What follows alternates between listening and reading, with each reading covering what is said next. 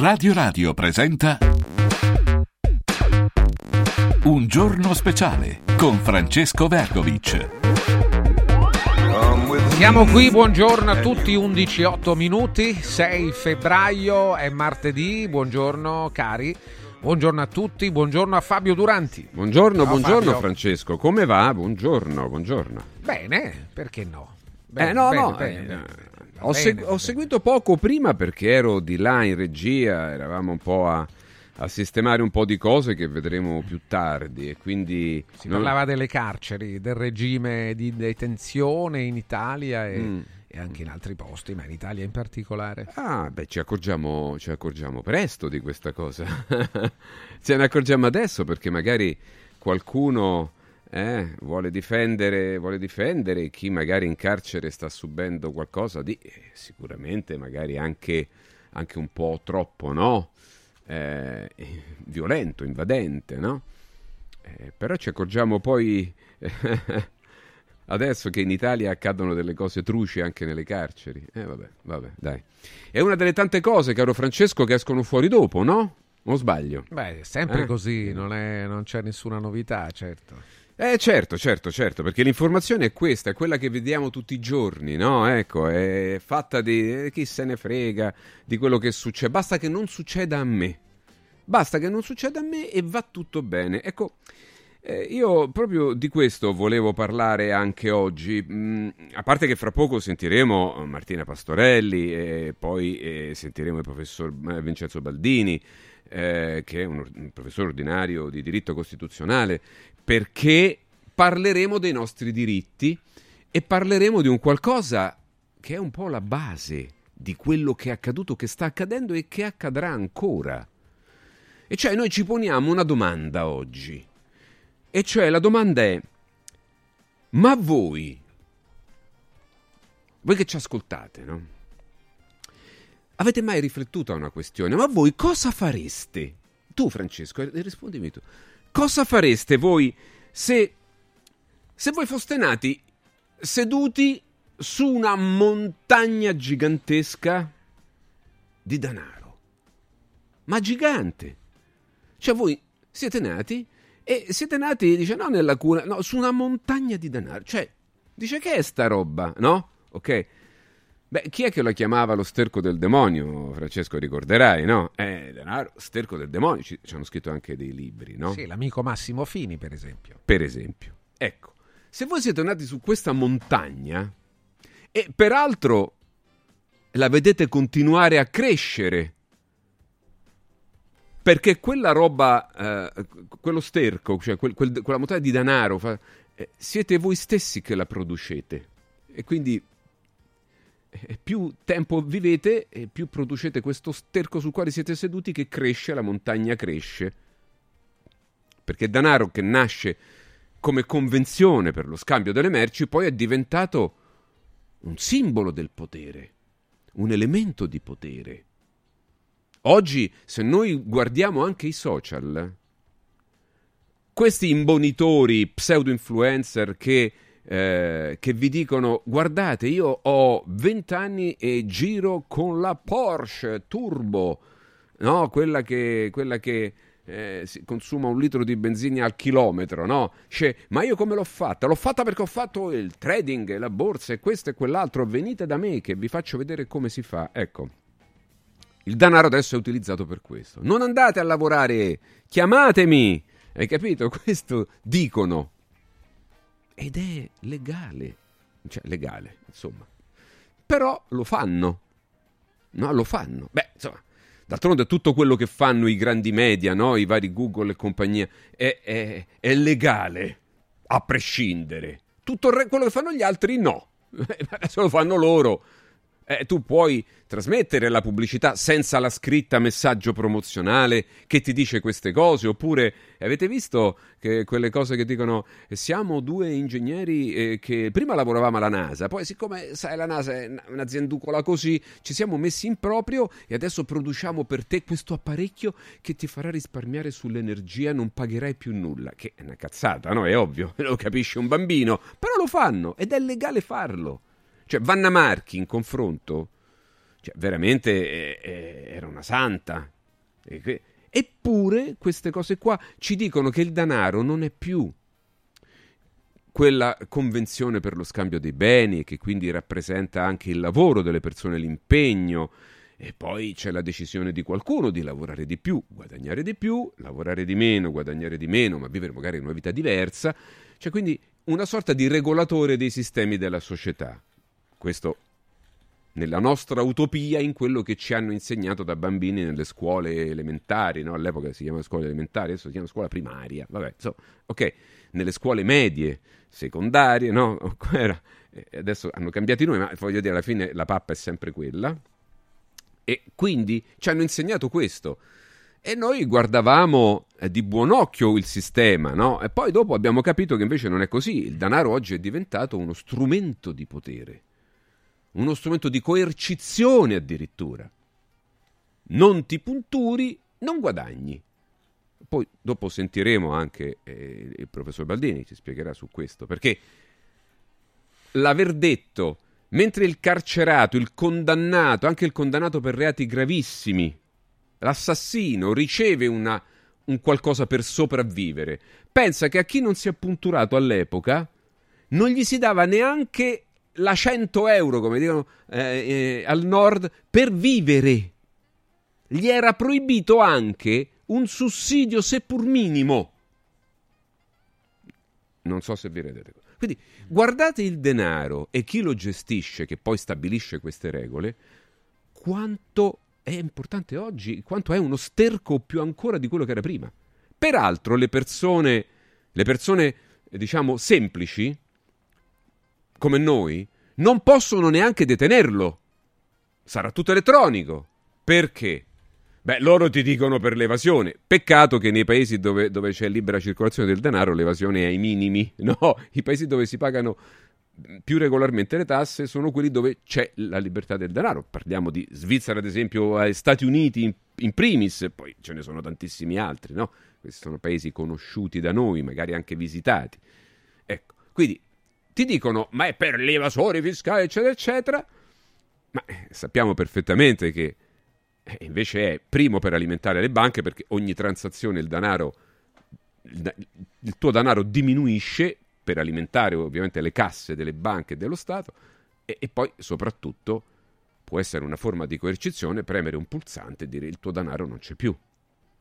Pignoramenti elettronici, eh, denaro che scompare, eh, può scomparire da un giorno all'altro, tu diventi un cattivone e, e nel tuo conto scompaiono il denaro perché magari si inventano una legge che, che si può fare. Non ci dimentichiamo, noi eh, quando durante la notte ci sono stati sottratti dei denari dalle nostre banche a nostra insaputa e la mattina siamo svegliati e il signor Amato, com'era, eh, ti ricordi, ci aveva prelevato dei soldi senza nessun preavviso.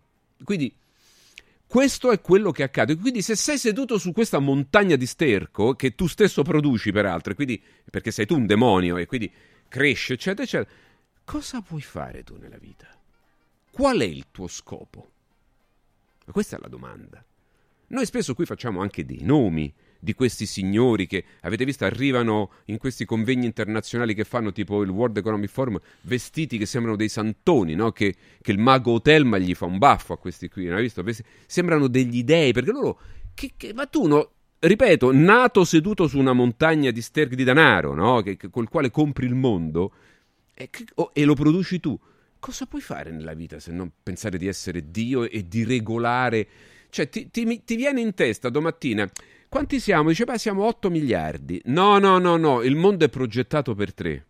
Ricordate, no? Cingolani lo disse perché non è, che, non è che era frutto del suo farina del suo sacco, qualcuno gli deve aver detto chi? Dio, perché eh, Dio chi? Uno di questi nuovi dei, perché non credo che il Padre Eterno quello vero, oppure gli dei quelli veri, insomma, per, ognuno in base alla propria regione, siano scesi a dire a Cingolani quanti dovremmo essere. Cioè, il progetto del pianeta non è ancora stato distribuito, no? Quindi si è inventata sta cifra, no?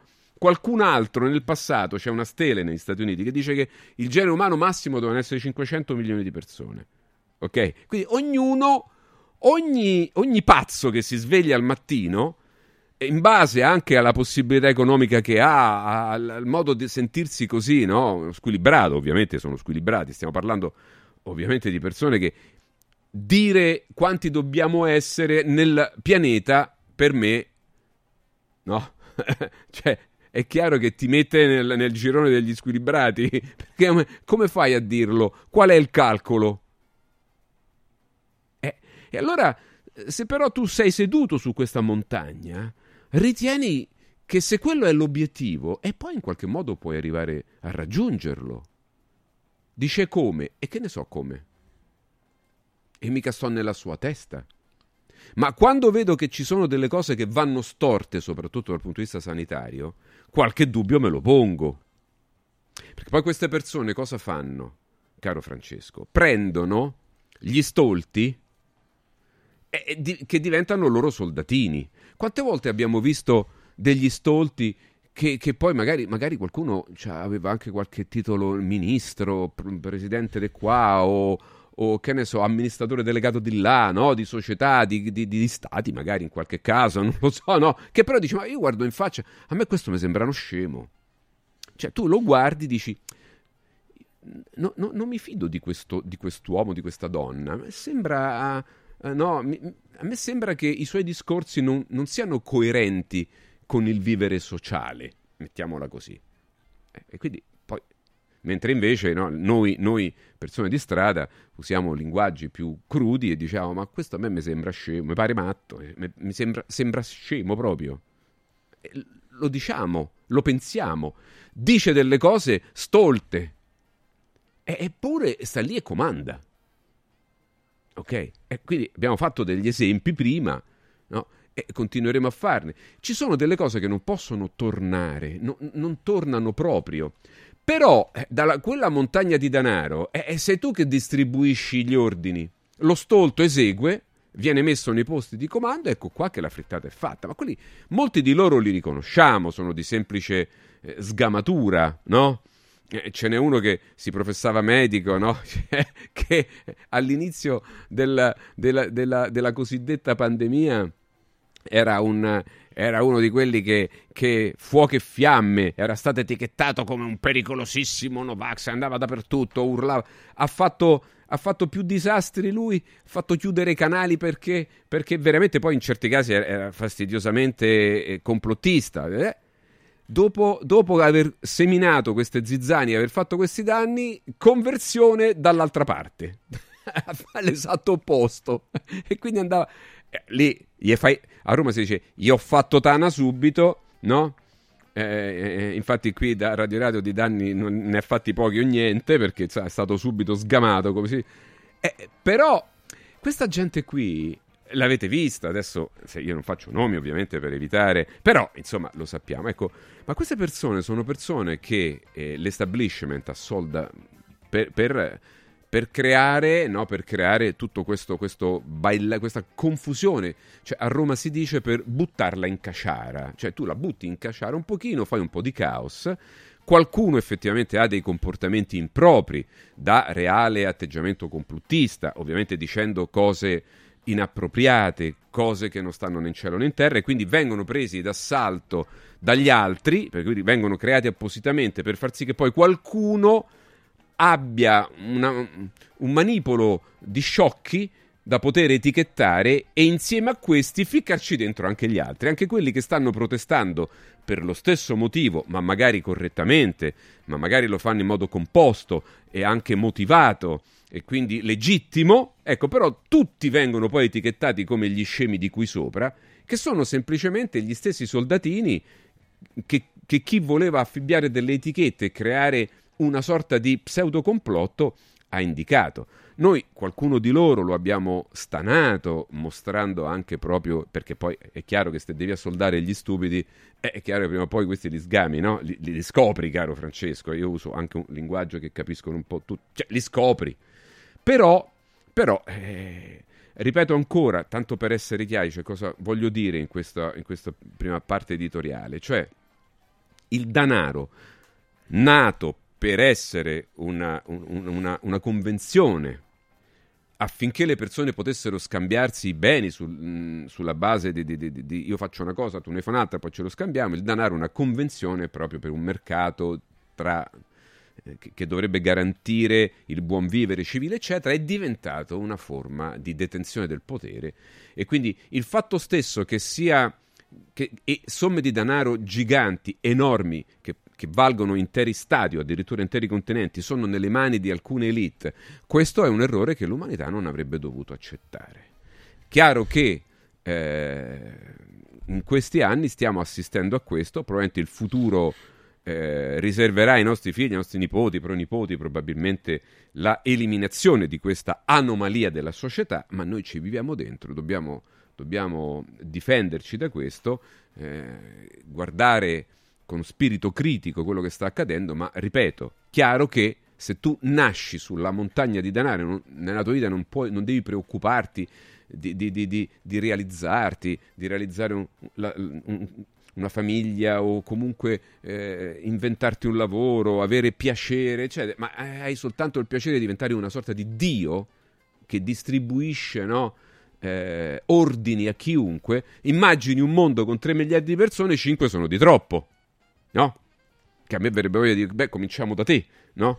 Eh, però eh, questa gente qui ovviamente soffre di anche malattie mentali perché è chiaro che, che, che non, vis- non, avendo vissuto e non vivendo un percorso naturale di, di tutti noi, di, delle persone eh, di, normali, io direi, in questo caso userei proprio il termine normali, è chiaro che ha una visione totalmente distorta e diversa di cosa è il mondo, di cosa è la vita, di cosa è questo pianeta, il nostro universo, eccetera, eccetera. Quindi lo vedi soltanto con un occhio e dire è mio, lo governo io, posso fare quello che voglio. Noi dobbiamo difenderci purtroppo da queste menti offuscate di queste persone perché Ricordiamoci che le seconde, le terze e le quarte generazioni dei grandi ricchi della storia sono questi che stanno facendo i danni, proprio per i motivi di, di quali abbiamo parlato. Cioè, eh, hanno trasferito di generazione in generazione una, un, un, non uno spirito imprenditoriale, uno spirito sociale, uno spirito, no, ma uno spirito proprio di dominio. E questo è il problema del quale secondo me noi oggi dobbiamo difenderci. Quando leggiamo i giornali e vediamo che vengono pubblicate notizie folli, e tu dici, ma porca puttana, ma per quale motivo? il TG1, per esempio, mi fate vedere per cortesia il TG1 che intervista Zelensky, no? Il quale dice, dice che la guerra può arrivare da... Eccolo qua. L'intervento di Zelensky, la guerra può arrivare da voi, gli eserciti europei non sono ancora pronti. La cosa meravigliosa, cioè meravigliosa ovviamente si fa per dire, è che poi lui aggiunge proprio, guardate state attenti, cioè se non ci date i soldi, la guerra vi arriva. Quindi ci mette paura.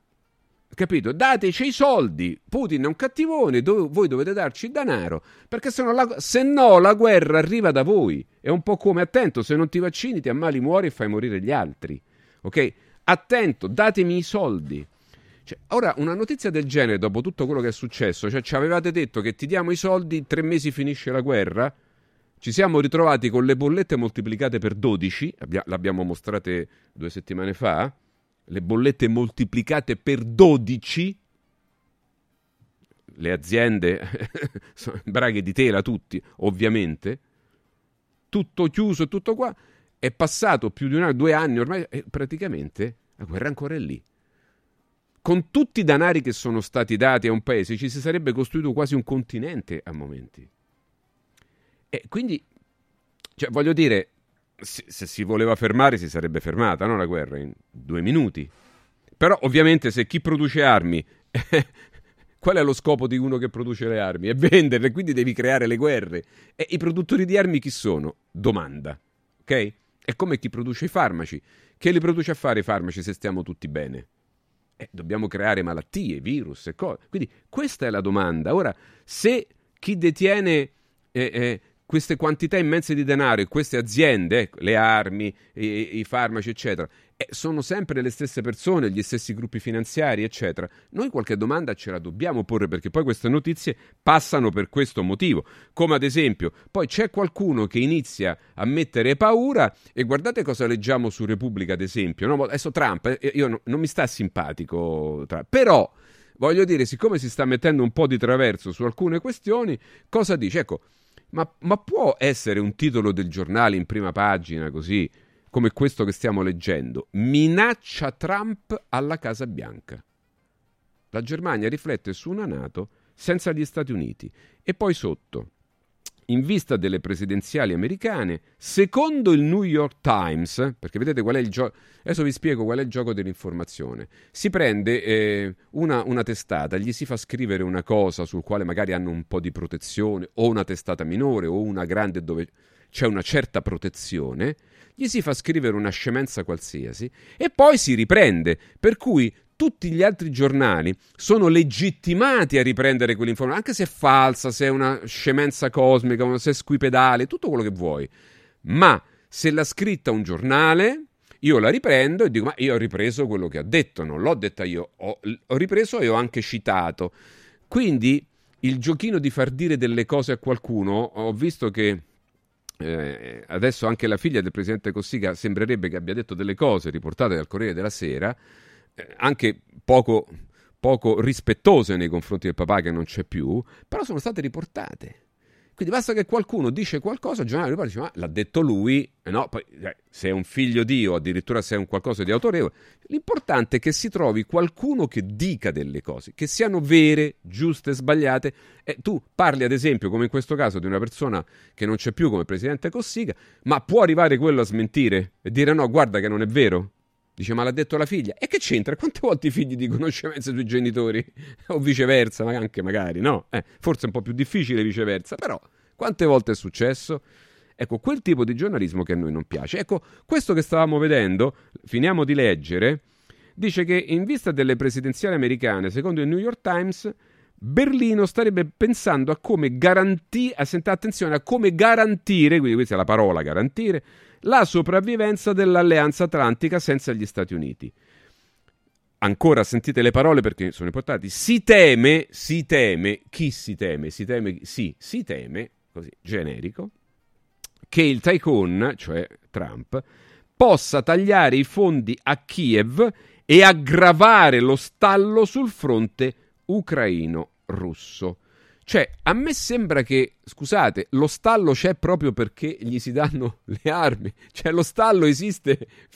Fino adesso cosa è stato? Stallo. Quindi dice, arriva lui, taglia i fondi, aggrava lo stallo. Uno tende a pensare, probabilmente se gli taglia i fondi lo stallo finisce, magari si trova una pace. No? Questa è una persona dotata di un minimo di senso critico. Però loro hanno questa sfrontatezza di scrivere queste cose che, mm, diciamo, la persona che lo guarda di sfuggita dice oddio, oddio, oddio, che paura, adesso arriva questo pazzo e io sto ancora peggio. E quindi questa è la persona che eh, ha il cervello ormai già annacquato. Ma chi ha spirito critico dice, ma scusate, ma sta notizia a me oh, mi sembra un po', capito? Eh, perché poi se leggi... La... Vabbè, adesso magari domani, domani la approfondiamo un po' insieme, insieme, ai nostri che commentano anche questioni di carattere giornalistico, perché dopo anche l'articolo è, è proprio un, fomenta un odio nei confronti di quest'uomo che, ripeto, a me non sta simpatico, però non puoi scrivere queste cose perché adesso si avvicinano le elezioni e quindi, eh, quindi sa, perché il povero cittadino... Eh, che legge sul mainstream queste cose, poi si trova un po' spaesato, impaurito, spaventato da, da, da tutta una serie di cose. Caro Francesco, eh, finita questa parte, io direi che ti darei la parola. Eh, per, perché ci Beh, sono, salutiamo ci sono, nostri, esatto, magari, ci sono no? già i nostri ospiti, magari li salutiamo e poi ti diamo la parola e dopo... Sì, sì. dopo allora il buongiorno a Martina Pastorelli che torna a trovarci. Buongiorno Martina, ben tornata. Buongiorno. Buongiorno, Buongiorno, Martina. grazie per l'invito. Buongiorno, Buongiorno. a tutti. E buongiorno al professor Vincenzo Baldini, professore ordinario di diritto costituzionale. Professore, buongiorno anche a lei. Buongiorno, buongiorno a tutti, buongiorno alla dottoressa Pastorelli e agli ascoltatori. Buongiorno, buongiorno professore. Noi Tra ci vediamo poco. fra pochissimo perché lasciamo un attimo la parola a Francesco. Dobbiamo parlare di una cosa importante. Anticipiamo, c'è una bellissima intervista di Martina al dottor Malone. Eh, che dice delle cose importanti. Oggi ne vedremo una piccola parte, poi la prossima settimana l'approfondiamo e chiederemo ovviamente un commento anche al professor Baldini sulle questioni di diritto costituzionale. Bene, il nuovo centro di medicina estetica Salus Genovese è tra i pochi centri su Roma e provincia a utilizzare macchinari elettromedicali di ultima generazione in grado di risolvere problemi legati all'obesità, all'invecchiamento cutaneo, al rilassamento del tono muscolare del viso e del corpo a prezzi di gran lunga inferiori a quelli di mercato. Qualche esempio macchinario per la criolipolisi per ridurre le adiposità localizzate eliminando totalmente un gran numero di cellule adipose dal corpo, oppure l'MS Sculpt utilizzato anche dagli sportivi professionisti perché tonifica questa macchina il muscolo e aiuta a bruciare i grassi in eccesso definendo la, la vostra silhouette. Ehm, c'è poco da fare, chiamate per credere, eh? non c'è bisogno di fare pensieri. Chiamate, informatevi e, e saprete anche chiamando che i prezzi sono i più bassi del mercato. Il numero è questo: 06 44 20 92 81. 06 44 20 92 81, numero utile anche per avere una consulenza gratuita, chiamando sempre questo numero. Dov'è il centro Salus Genovese a San Cesario in via Marimmana Terza al numero 41. È proprio accanto alla farmacia genovese, ad appena 50 metri dall'uscita del casello autostradale di San Cesario. Ecco occhiali in cantiere, la grande promozione porta un amico va avanti ed è questa. Con l'acquisto di due occhiali da sole o da vista, il meno caro è in omaggio per voi o per chi volete. Due occhiali al prezzo di uno, anche sulle nuovissime collezioni.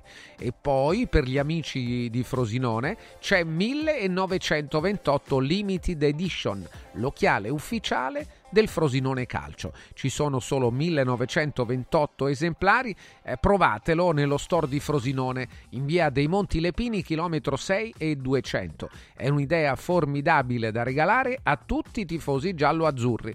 E inoltre sul sito occhialincantiere.it è possibile prenotare una visita gratuita con l'ortottista, il contattologo oppure una visita specialistica. Occhiali in cantiere, Capena, Colleferro, Frosinone. Segui un giorno speciale sull'app di Radio Radio. Diego, uno di questi giorni vorrei venire da Occhiali in Cantiere. Ma cosa devo portare? I vecchi occhiali, una prescrizione, che cosa? C'è solo una cosa che devi fare. Porta un amico. Da Occhiali in Cantiere per tutto il mese di febbraio vieni accompagnato da un amico, scegliete due occhiali, sia da vista che da sole, e il meno caro lo avrete in omaggio. Wow! Occhiali in Cantiere, qualità, convenienza e amicizia. Vediamoci da Occhiali in Cantiere, Capena, Colleferro, Frosinone. Cerco lavoro. Compra il giornale e vedi offerte di lavoro. Già fatto. E trovo concorsi statali, parastatali, comunali, provinciali, enti vari. Calma, calma. Te la do io la soluzione. Quadrifoglio Immobiliare cerca giovani da avviare alla carriera di agente immobiliare. Fidati, è una cosa seria. Quadrifoglio Immobiliare è una soluzione per tutti. La soluzione fortunata. Telefono 06 273320. Ricorda 06 273320. Guarda, anche qui una ravioleria dumpling bar. Ormai le trovi in tutta Italia. Entriamo, il pranzo è servito. Mmm, sono buonissimi, di qualità e pluripremiati. Eh sì, grazie al franchising 2.0 del dumpling bar, anch'io ho potuto aprire la mia ravioleria. È facile, completamente gratuito, include formazione dello chef Gianni Catani, rinnovo di menù periodico, scelta e addestramento del personale, pubblicità. Ho chiamato il numero 344 06 58 913 e il mio sogno si è realizzato. Chiama anche tu o vai su dumplingbar.it.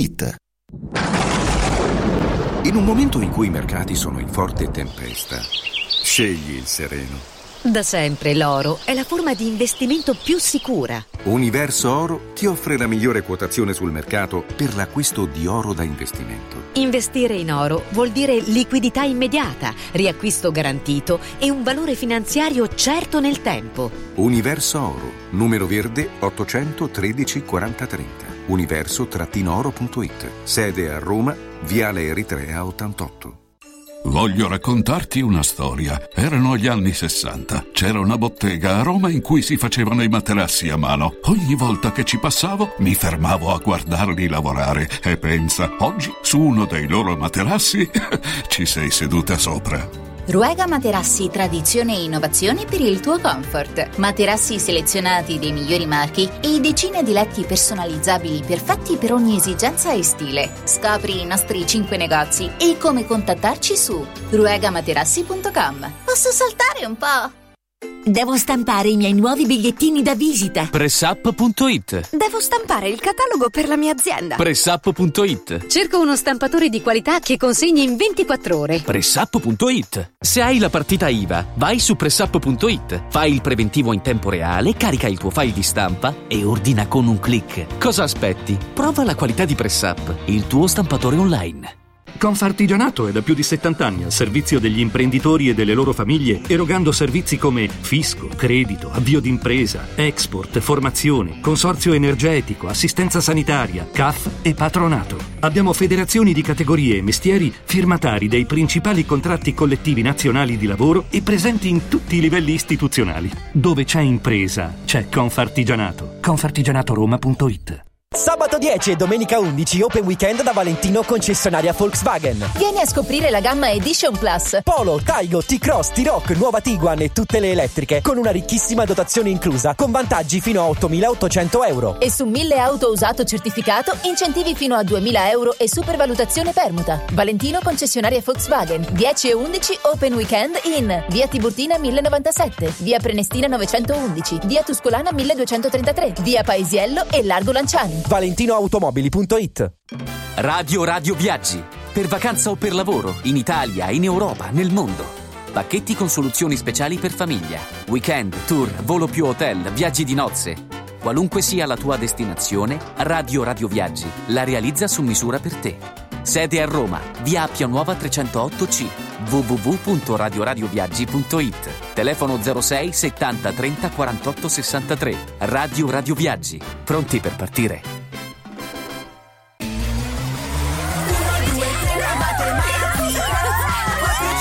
Silenzio! A Carnevale tutti a Cinecittà World! Sì! Quest'anno il carnevale si festeggia a Cinecittà World. Parata dei carri, spettacoli, sfilate e premiazione delle migliori maschere. Scatenati nella più grande battaglia di coriandoli di Roma e scopri la novità 2024 Hotel Transilvania. Ingresso a 10 euro e torni gratis quando vuoi entro marzo. Info e biglietti su cinecittàworld.it. Segui un giorno speciale sull'app di Radio Radio. Le 11.40. Fabio Duranti, eccolo Eccoci, Fabio, buongiorno. eccoci, buongiorno, buongiorno, buongiorno. a Martina Pastorelli, al professor Vincenzo Baldini collegati con noi. Buongiorno, buongiorno a tutti, buongiorno. Allora, ehm, io ho il piacere di avere Martina, vabbè, che, abbiamo spesso, eh, ma anche il professor Baldini, perché, perché volevamo avviare un discorso importante, interessante, che non può esaurirsi ovviamente oggi, però è un discorso sul quale noi invitiamo le persone a riflettere. D'altronde la nostra rubrica è questo, serve a questo, ad accendere un po' di idee, a far venire alle persone la voglia di domandarsi delle cose. Noi non dispendiamo, noi non, sì, non, non, eh, non abbiamo delle verità, quindi non è che siamo qui a a, a, a, regalare delle verità che noi non abbiamo, ma sicuramente abbiamo la possibilità di ragionare e di accendere lo spirito critico delle persone su alcuni argomenti e fornire spunti di riflessione. Lo facciamo con i professionisti, ovviamente, eh, chiediamo loro eh, una visione, poi noi ragioniamo, noi non dispensiamo verità, soltanto spunti di riflessione. Allora, Martina, ecco, fatemi vedere i nostri ospiti che ecco, sono, sono anche gradevoli da vedere, entrambi. Eh, allora, Martina ha intervistato, ha intervistato eh, il dottor Malone, Martina, no? Ha intervistato il dottor Malone i giorni scorsi, vero? Robert sì, Malone. Eh, Robert Malone, il, diciamo considerato eh, il padre o uno dei padri della tecnologia mRNA e, mh, a proposito di quello che hai appena detto, cioè accendere il pensiero critico, sì. eh, lui fa un discorso molto interessante perché a partire sì. da quello che abbiamo visto durante la pandemia allarga lo sguardo e ci invita a riflettere su un tema che è, secondo me, eh, condivido, il tema, um, un tema da, da attenzionare. Ecco. Sì. E, e, cioè queste, quest, l'uso sì. di queste tecnologie di guerra psicologico-cognitiva, eh, si chiama cyber war, tu lo sai meglio di me, certo. Fabio, che stanno creando, che sono state messe a punto per, diciamo, eh, combattere, attaccare i nemici o difendersi dai nemici esterni da parte mm. degli stati certo. e che adesso gli stati stanno usando contro, eh, nei confronti, diciamo, degli stessi, dei loro stessi cittadini. E queste tecniche stanno creando una forma di eh, pensiero di gruppo dove la realtà non esiste più, dove comincia a diventare molto difficile per le persone distinguere che cosa sia vero e che cosa sia falso, dove la verità viene decisa dai più potenti.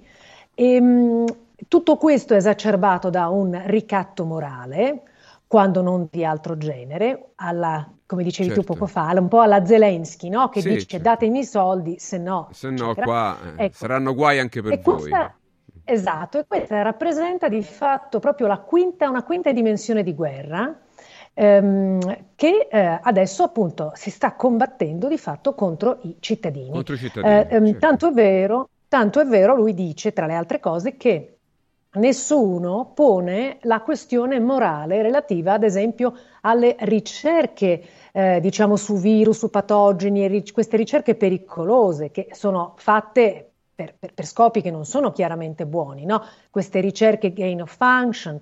Lui dice eh, questa è materia che andrebbe trattata, trattata come facciamo con le armi eh, eh, ecco, ecco, nucleari. Ecco, Martina, no, ti fermo perché giusto, adesso la vediamo, ne vediamo anche un paio di parti.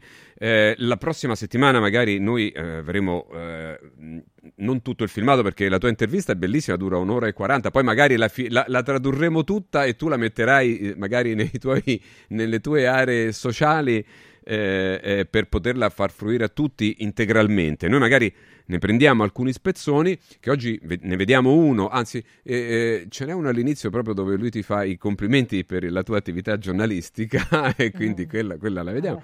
E anche questa faccenda del gain on function. Eh, mm, ehm, peraltro io volevo fare un prima un piccolo anticipo, eh, prego il professor Bardini di ascoltarci, poi dopo, dopo gli diamo la parola perché eh, così, così, avrà più spunti ancora di riflessione.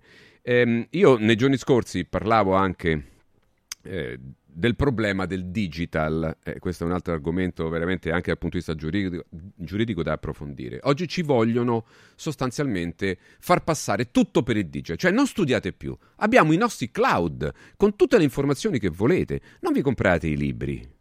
Compratevi Alexa e chiedietegli le cose, anzi i vostri figli è inutile che lo chiedano a voi, lo chiedono direttamente a quell'aggeggio elettorale, al, al vostro assistente vocale. Ecco.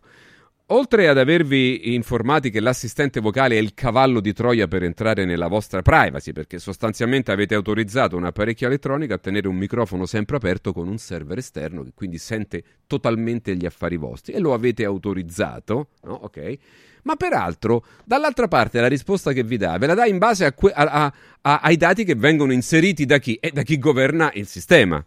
Quindi eh, e, e perché faccio questa premessa? Perché adesso andremo a leggere qualcosa del dottor Malone su Wikipedia, che Wikipedia è, uno, è l'esempio classico, finanziato ovviamente dai grandi poteri, poi ci chiedono ogni tanto i 5-10 euro, ma sappiamo benissimo che i soldi arrivano da ben altra parte, per fare cosa?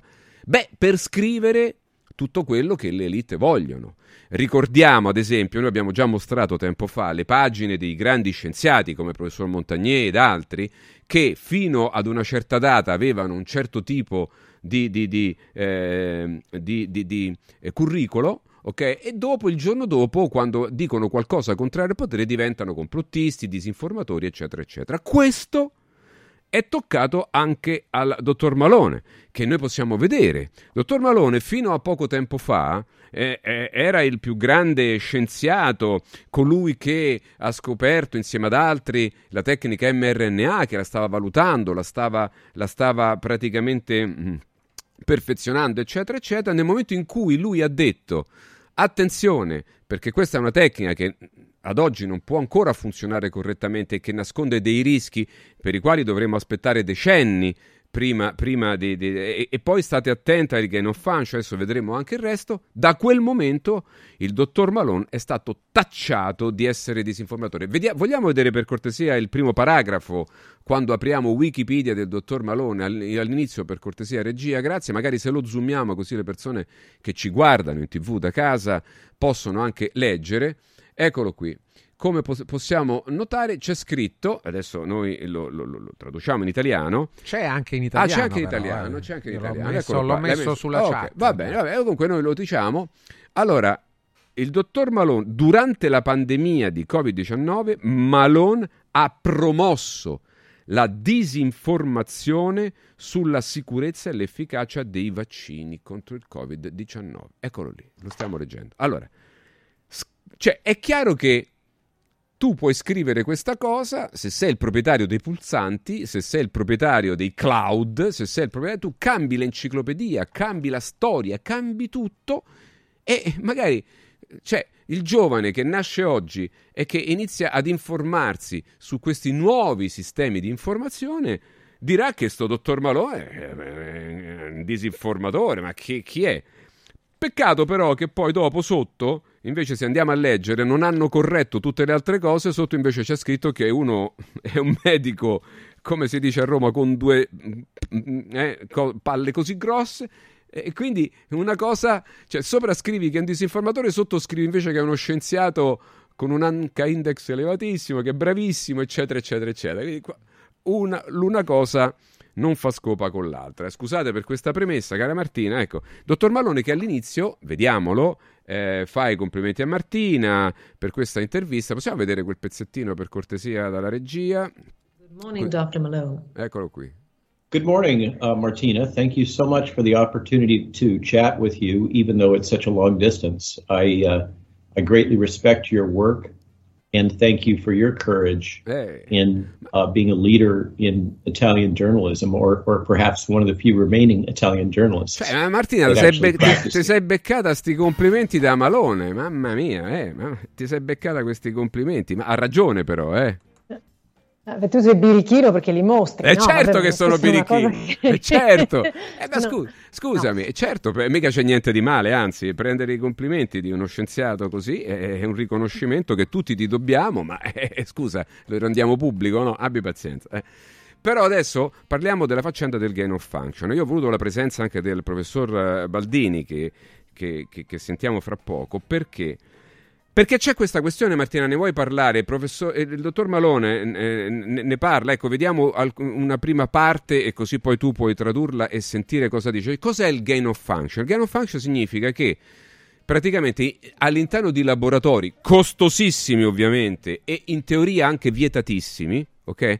Si, eh, si generano virus eh, attraverso un guadagno di funzione delle cellule, de- de- di cose che non stiamo qui tecnicamente a dire, però è un metodo eh, tecnologico per generare virus, verificarne il funzionamento, eh, ma è, un- è una cosa anche pericolosissima, perché se poi qualcosa di questo scappa nell'ambiente, succede quello che è successo eh, quattro anni fa. Ok? Se scappa involontariamente, ma noi ci domandiamo, ma potrebbe scappare anche volontariamente? Cioè, questa pratica del gain of function è pericolosa? Sentiamo cosa ci dice il professor Malone. È in inglese, ma poi Martina ci tradurrà e ci spiegherà. E poi vedrete questo filmato con i sottotitoli la prossima settimana. Prego. I, I have come out repeatedly, specifically, that there should be a prohibition on gain of function research. And in my opinion, we should establish, the world should establish, pardon me, uh, the world should establish something akin to the International Atomic Agency uh, Commission that would have, uh, we would have build, uh, number one, uh, renegotiate an actual biowarfare treaty. The agreement that we have right now is essentially non binding and full of holes. Ecco, fermiamoci intanto qui. Martina, eh, possiamo tradurre, eh, diciamo, eh, sinteticamente quello che ha detto il professor Malone per le persone che non conoscono l'inglese e che ci stanno ascoltando. Allora sì, posto che ehm, ormai è acclarato che il, il Covid è uscito da, eh, da un laboratorio, E la domanda che secondo me tutti dovrebbero farsi è: ma allora ehm, questo tipo di ricerche non rappresentano un, un rischio enorme, addirittura direi andrebbero trattate come facciamo con le armi nucleari, considerando la potenziale minaccia per la vita umana in caso di fuga, in caso di incidente. E Malone, di, come mai non ne parla nessuno? E Malone dice ne parlo io e ne parla Robert Kennedy Jr. E, e, sostiene che dovremmo proibire questi esperimenti e lui dice addirittura istituire una uh, realtà simile all'Agenzia internazionale per l'energia atomica che rinegozi il trattato sulla guerra biologica il quale attualmente non solo non è vincolante, tant'è vero che ci sono degli stati come eh, Israele che non lo hanno sottoscritto, ma non vieta gli agenti di guerra biologica non letali, proprio come il Covid. Eh, e poi va avanti e fa un esempio no? e dice con questo criterio vengono considerati legali una serie di virus come quello dell'encefalite che può dare grossi problemi eh, mm, creare infezioni molto debilitanti. Quindi lui insiste perché la comunità mondiale fermi questo tipo di ricerca che può degenerare. Mm. Adesso la cosa interessante secondo me da chiedersi e che vorrei lanciare anche eh, a te, al professor Baldini, che saluto caramente, è questo, no? dietro a questo tipo di atteggiamento per cui nessuno oggi si pone la questione, ma scusate, abbiamo avuto il mondo sottosopra, quattro anni di disastri che si fanno sentire nelle loro ripercussioni anche adesso. Eh, per una fuga da laboratorio mh, mm, mentre, mentre, facevamo pastrici, pastrocchi, ricerche su questi virus, sicuramente per scopi non buoni. Ma perché non eh, azzeriamo questo tipo di attività? Allora questo, secondo, secondo me, pone mh, un tema fondamentale. E, mh, evidentemente la, la, persona, le persone non sono più considerate ehm, un, un, un, valore da tutelare, ehm, a, per il quale agire, in funzione delle quali agire e da, da, appunto da, da proteggere. Allora, torniamo sempre lì, cioè svalutiamo ehm, nella sua dignità la persona che diventa funzionale al sistema. A noi interessa fare questo tipo di ricerche per X motivi, per ragioni militari, per uh, ragioni di guerra appunto sporca, per guadagno, per guadagno ad esempio, e beh, si va avanti e si fa. Allora, questo è quello che volevo chiedere, porre anche come diciamo spunto per il professor Baldini, di fatto quella preoccupazione no, che i nostri padri costituenti avevano, la custodia della persona, mettere la persona al centro, no, e, e viene capovolta. La persona diventa un problema, di qui lo scadimento dei diritti e di qui tutta la narrazione che deve diventare funzionale a questo modo di pensare le cose. Per, pensiamo un momento all'ecologismo antiumano, anche per per, per allargare lo sguardo, no? con la teoria eh, eh, pompata del cambiamento climatico di origine antropica. L'uomo è un problema oggi e soprattutto se non si comporta come dicono alcuni, le elite, come le chiami tu Fabio, mm. cioè se non mangia insetti, se non cambia la macchina e ne compra una elettrica, se non sta al freddo o se non si fa, eh, se non assume dei farmaci magari sperimentali. Allora, questo capovolgimento porta a pensare che ciò che prevale è la collettività anziché il singolo individuo. En passant annulla completamente il principio del bene comune, che, che se ne dica, e nonostante se ne parli di continuo, perché il bene comune fa la sintesi fra il bene dell'individuo e il bene della collettività. Ecco, questo è un tema secondo me molto importante. Facciamo subito rispondere intanto al professor Baldini. Allora, professore, Martina inizia proprio così, bussando con i piedi, come diciamo a Roma, eh, eh, su un tema interessantissimo. Intanto, devo dire, ascoltare la dottoressa Pastorelli è sempre molto interessante e mm. suggestivo. Il problema di fondo, se, se mi si consente questo questo passaggio è che eh, ci rivolgiamo alla Costituzione come a un punto diciamo, eh, dal quale occorre partire per dare una risposta a queste degenerazioni. La Costituzione resta una Costituzione a marca fortemente personalista. Questo sia chiaro, non è cambiato nulla rispetto alla diciamo, all'intuizione, all'auspicio dei costituenti. La Costituzione, come è noto, nasce dalle ceneri di, del, non soltanto del dramma della Seconda Guerra Mondiale, ma dalle ceneri della esperienza di regimi totalitari, cioè regimi nei quali lo Stato era il tutto, niente contro lo Stato, niente al di fuori dello Stato, tutto per lo Stato. Bene, la Costituzione italiana e la reazione in termini giuridici nell'organizzazione del potere a questa esperienza e resta tale. Quello che anche durante questa uh, fase molto concitata e molto problematica dell'emergenza sanitaria o presunta tale si è andato determinando era la diciamo, minore attenzione verso questo carattere fondamentale della Costituzione. La verità è che eh, io concordo con la dottoressa Pastorelli quando dice la persona comincia ad essere collocata in uno spazio di marginalità, mentre l'interesse generale assume una dimensione prevaricante. Questo è vero. E tanto è vero che eh, chi vi parla, quando ha avuto ragione e interesse a scrivere qualcosa su questo punto, ha sottolineato che va eh, crescendo la dimensione dell'interesse nazionale, ovviamente a scapito di quello del singolo e della persona.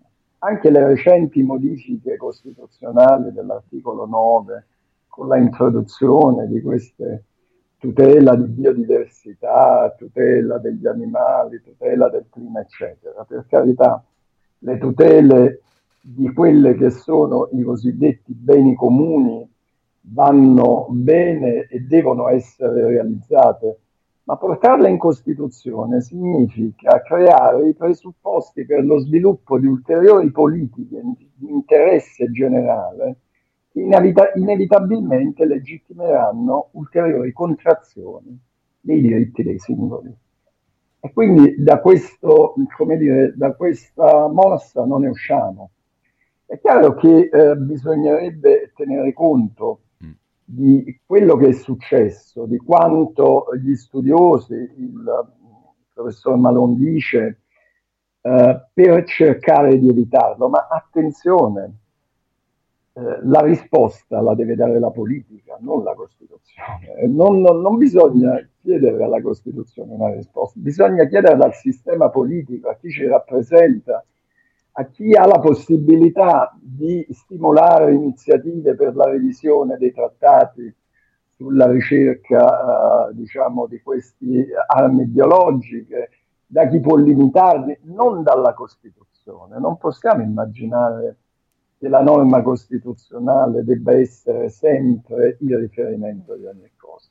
Bisogna rivolgere queste richieste, queste istanze alla politica. Che cosa si può fare a livello costituzionale? Ecco, una cosa che si potrebbe fare probabilmente sarebbe introdurre un referendum consultivo prima della stipula di trattati internazionali che possa dare alla, agli organi rappresentativi un'indicazione di come la comunità si orienta su certe tematiche, ma niente di più. Poi la responsabilità a livello internazionale ce l'hanno i governi nazionali, sono essi che stipulano trattati, negoziano, li propongono al Parlamento per la loro ratifica ed esecuzione, quindi il meccanismo rappresentativo si muove secondo uh, regole e logiche che sono um, completamente intrise della diciamo, della forza rappresentativa di questi organi. E quindi è la politica che bisogna rivolgersi innanzitutto per ecco. cercare di frenare un trend che ci viene rappresentato oggettivamente come molto pericoloso. Ecco, lei professore ha introdotto un tema molto molto interessante, cioè ci dice il professor Valdini, la politica eh, deve riappropriarsi del suo ruolo, perché la Costituzione già c'è, eh, già dice delle cose basiche che dovrebbero essere non interpretate ma semplicemente eseguite. Poi la politica deve preoccuparsi di. Eh, però poi noi ci domandiamo quando questo non accade. Beh, professore, solo una domanda, poi lasciamo la parola a Francesco e magari nella seconda parte le chiederò, le chiederò altro. Ma referendum consultivo, cioè lei dice sostanzialmente, questo è molto interessante, cioè lei dice eh, la politica dovrebbe ogni volta che impegna eventualmente il paese eh, in modo più forte, de- cioè che va un po' oltre l'ordinario, quindi se c'è qualcosa che fa perdere la sovranità, alcuni tipi di sovranità su alcune cose, eccetera, eccetera, dovrebbe eh, fare un referendum consultivo. Questo oggi è già possibile? No, non è possibile. Eh, perché manca, manca la regola. La modifica costituzionale perché i referendum eh, possibili sono solo quelli previsti in Costituzione. Tant'è vero che un po' di anni fa, come qualcuno ricorderà, uh, ci fu una legge costituzionale che, con la quale si introdusse un referendum consultivo ad hoc per capire se il popolo era favorevole a un allargamento delle competenze della allora comunità europea. E fu necessaria la legge costituzionale perché gli strumenti di democrazia diretta a disposizione oggi non prevedono se non per circostanze particolari relative a variazioni territoriali, un referendum consultivo. Quindi occorrerebbe una revisione della Costituzione. Una revisione, io l'ho fatto questa domanda apposta, lo sapevo, ma è, è chiaro che io ad esempio, ricordo, l'ho già ricordato in altre circostanze, che ho potuto saggiare il terreno di un paese dove questo accade da sempre, cioè la nostra confinante Svizzera, dove i referendum consultivi sono all'ordine del giorno. Mia mamma è stata un funzionario diplomatico proprio, proprio in Svizzera, il suo primo mandato è proprio, proprio nella terra elvetica.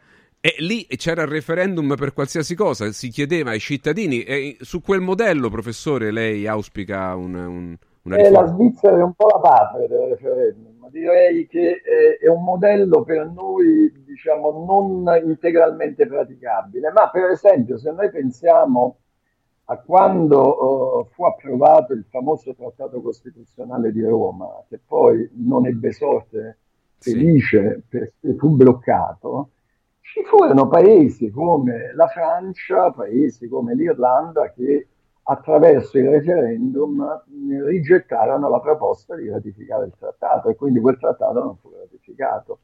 Ecco, questi modelli potrebbero in qualche modo rappresentare per noi dei prototipi da utilizzare per un'eventuale revisione costituzionale. Per restituire penso, la parola al popolo, dice. Ecco, sì, se ragioniamo in termini giuridici e eh, giuridico-costituzionali in particolare, questo si può fare. Ovviamente questo non sminuisce l'importanza che la politica deve assumere nel eh, diciamo, indirizzare certe scelte, nel promuoverle, percependo come dire, la, gli interessi o i prioritari interessi della comunità nazionale.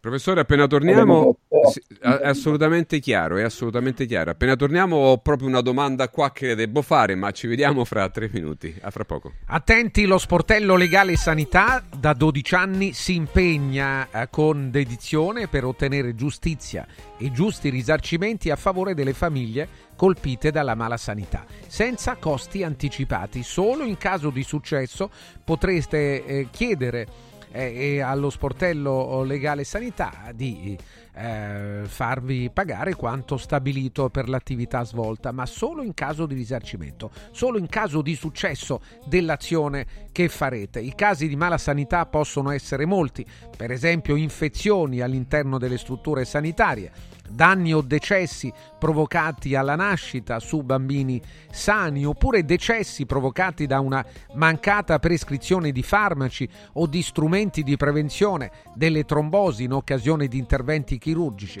Sono alcuni esempi, ma ce ne sono molti altri che potrebbe essere proprio il vostro caso. Fatelo sapere allo sportello legale sanità. Segnalate il vostro caso allo sportello legale sanità chiamando questo numero 800 700 802. 800 700 802.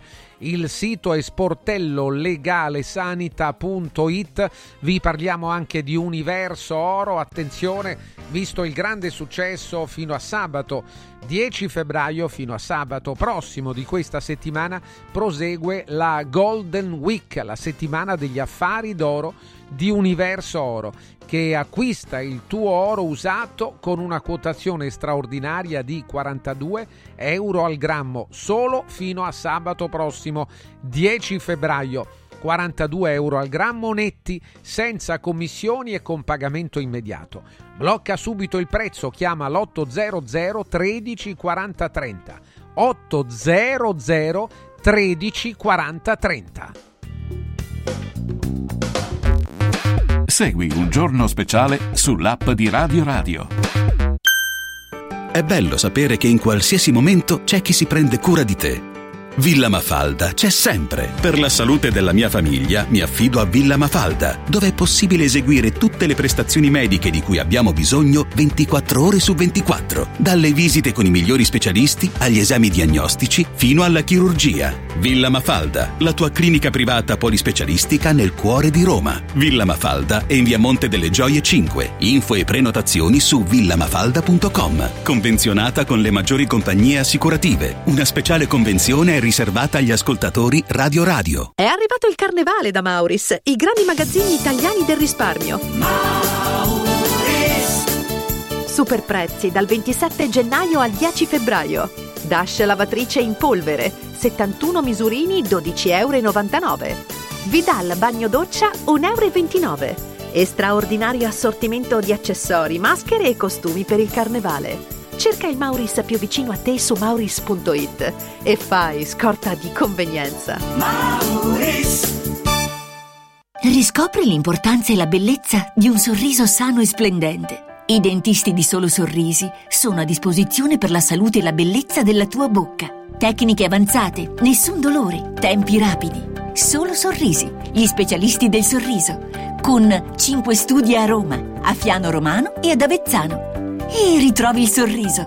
858 69 89. Solosorrisi.it I sistemi Prefedil consentono di costruire pareti in modo semplice, veloce, pulito, a secco, con un isolamento acustico e una resistenza al fuoco eccezionali. Non hanno bisogno di intonaco, ma soltanto di una rasatura e i rivestimenti ceramici vanno applicati direttamente sulla parete grezza, consentono il passaggio degli impianti e accettano tutti i sistemi di fissaggio per qualsiasi carico. Dovete costruire le pareti? Passate da noi, al punto Prefedil in via Prenestina 956 a 500 metri all'interno del GRA.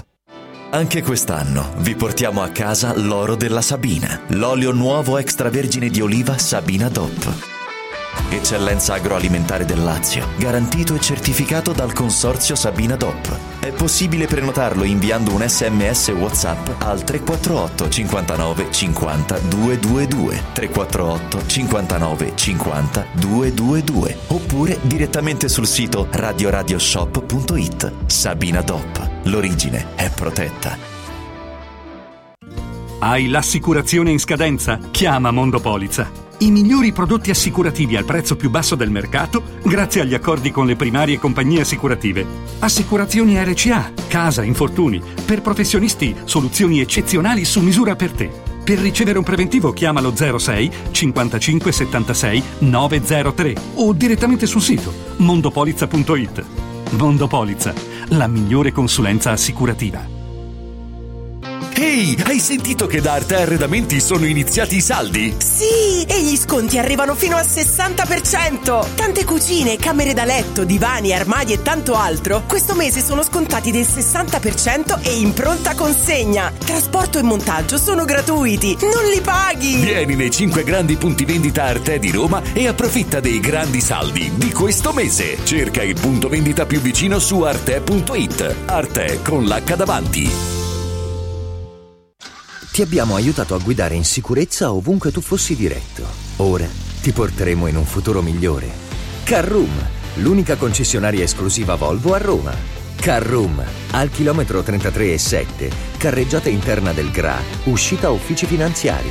Da Carroom trovi anche offerte vantaggiose di noleggio e oltre alla normale manutenzione puoi fare la revisione, sostituire i pneumatici e avere un eccellente servizio di carrozzeria. Carroom. Più Volvo di così. Volvo Carroom. Sportello Legale Sanità. 12 anni di giustizia ottenuta e di giusti risarcimenti alle famiglie colpite dalla mala sanità. Come per infezioni nosocomiali o per danni o decessi provocati alla nascita su bambini sani. Sportello Legale Sanità. A disposizione di tutti gli italiani contro la mala sanità, senza alcun costo anticipato. 800 700 802. sportellolegalesanita.it Radio Radio TV è nazionale sul canale 253 del digitale terrestre. Segui un giorno speciale sull'app di Radio Radio. Siamo qui 12, 12 minuti, martedì 6 febbraio.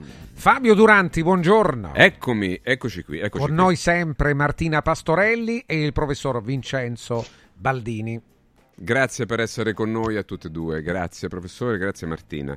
Professore, abbiamo lasciato, ci siamo, io ho ancora una domanda che le volevo fare perché lei ha detto una cosa giustissima, cioè il, il referendum consultivo straordinario. Io, ripeto, ho avuto questa esperienza, ero, ero, ero poco più che ventenne quando, quando uh, mi sono confrontato con quel tipo di cultura. Effettivamente lì chiedono referendum pure se devono cambiare il colore della carta igienica nei bagni pubblici, per cui è un po' esagerato. Però è una pratica molto interessante perché si tratta anche di, eh, professore, di relegitti- rilegittimare di nuovo l'azione del governo da parte del popolo, no? che a quel punto è totalmente legittimato. Ma io la domanda che le volevo fare è un'altra, e cioè, ma cosa accade quando il popolo eh, vota eh, un certo tipo di partiti, una coalizione, no? poi queste vanno al governo e, e, fanno l'esatto contrario o qualche cosa, ma anche di una certa gravità, contraria alle promesse elettorali, sostanzialmente disattendendo il mandato che gli è stato dato e prendono degli accordi no? che poi magari vanno a distruggere il paese, accordi che potrebbero arrivare anche, come abbiamo visto nel passato, ad indebitarci e quindi a essere costretti a rincorrere gli interessi ogni anno e, e il debito pubblico, eccetera, eccetera. Ecco, come la mettiamo allora con la politica che poi invece non segue il dettato costituzionale e neanche quello morale, questo, o etico, se vogliamo, deontologico, mettiamoci dentro tutti i termini che vogliamo per capire che io ti do un mandato per fare una cosa perché tu in campagna elettorale mi hai detto votami che farò così, poi fai colà, eh, ma allora il cittadino come può difendersi giuridicamente da una sorta di eh, mala gestio? Eh, se fosse una società privata, l'amministratore nominato eh, fa dei casini, viene cacciato, gli si richiedono i danni. E, e noi come facciamo invece? Perché i danni poi ce li chiedono a noi che non c'entriamo nulla, professore. Bella domanda, lo so che non è semplice. No, no. no, per certi aspetti, diciamo, da giurista è una domanda mh, facile eh, da rispondere, perché il sistema della democrazia rappresentativa e della nostra forma di governo è impregnato, tra l'altro, sul principio del libero mandato parlamentare. Sì. Cioè la Costituzione prevede che il, il, parlamentare rappresenta la nazione ed esercita le sue funzioni senza un vincolo di mandato. Quindi noi non possiamo andare per essere, diciamo, estremamente semplici nell'esempio da una maggioranza o da dei parlamentari di maggioranza e dire vi avevo detto di fare questo e ne avete fatto, avete fatto un'altra cosa, adesso vi mando a casa.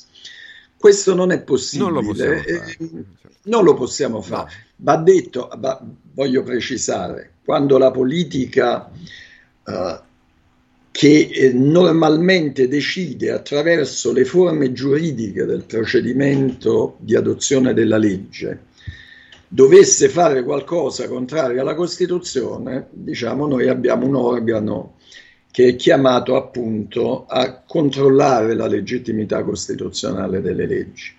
Fin quando eh, questo organo, che è la Corte Costituzionale, non dichiara illegittima una legge, noi non possiamo mai dire che la politica ha assunto una decisione contraria alla Costituzione, possiamo dire che la riteniamo meno opportuna o più opportuna, ma non incostituzionale.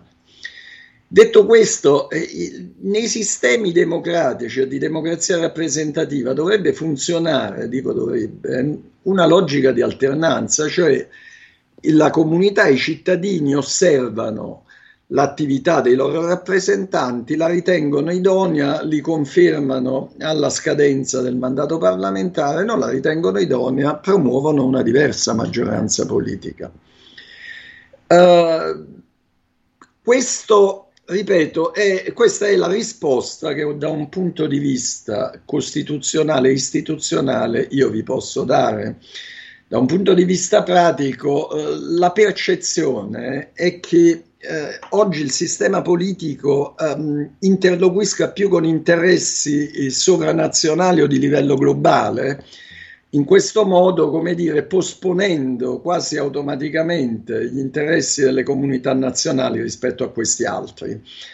La conseguenza di questo può essere una forte autoreferenzialità del sistema politico, non soltanto interno ma anche internazionale e eh, la, diciamo, la progressiva o il progressivo allontanamento dalla base sociale dei rispettivi stati. Quindi eh, sono due percezioni eh, espresse su due piani diversi. La prima, quella che, di cui vi parlavo all'inizio, divieto di mandato imperativo, alternanza delle maggioranze, eccetera, è una percezione di natura strettamente costituzionale. La seconda è una percezione più di natura, potremmo dire, politica o se volete di eh, considerazione di interessi montanti che sempre di più fuoriescono dai confini dello Stato. Anche il, l'interesse legato alla tutela del clima, della biodiversità, come vedete, della stessa vicenda della pandemia, dove la Corte ha ritenuto che la materia fosse eh, attribuita alla competenza dello Stato perché si trattava di profilassi internazionale, quindi non, non riconducibile alla materia della sanità nazionale, dimostrano che siamo in una fase di forte trasformazione eh, che ha un impatto anche sulla, diciamo, sulla percezione dei valori costituzionali e degli interessi costituzionali rilevanti siamo in una temperie eh, di cui non c'è molto chiaro l'approdo, ma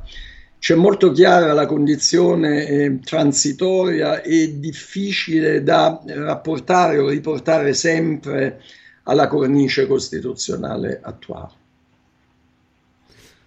Eh, professore, io, no, io, la starei ad ascoltare per ore ovviamente su questo argomento perché è interessantissimo, perché poi anche tramite questo confronto, perché lei ovviamente insegna diritto costituzionale, quindi eh, vede, vede, eh, la vede proprio dal punto di vista dell'insegnamento del nostro diritto costituzionale, della Costituzione, però noi abbiamo da quest'altra parte i cittadini che ci tirano per la giacchetta e anche noi siamo fra loro e che chiedono modifiche eventuali, perché quello che è accaduto è un qualcosa che non sarebbe dovuto accadere, sia le cessioni di sovranità che ci hanno portato ad impoverirci oggettivamente.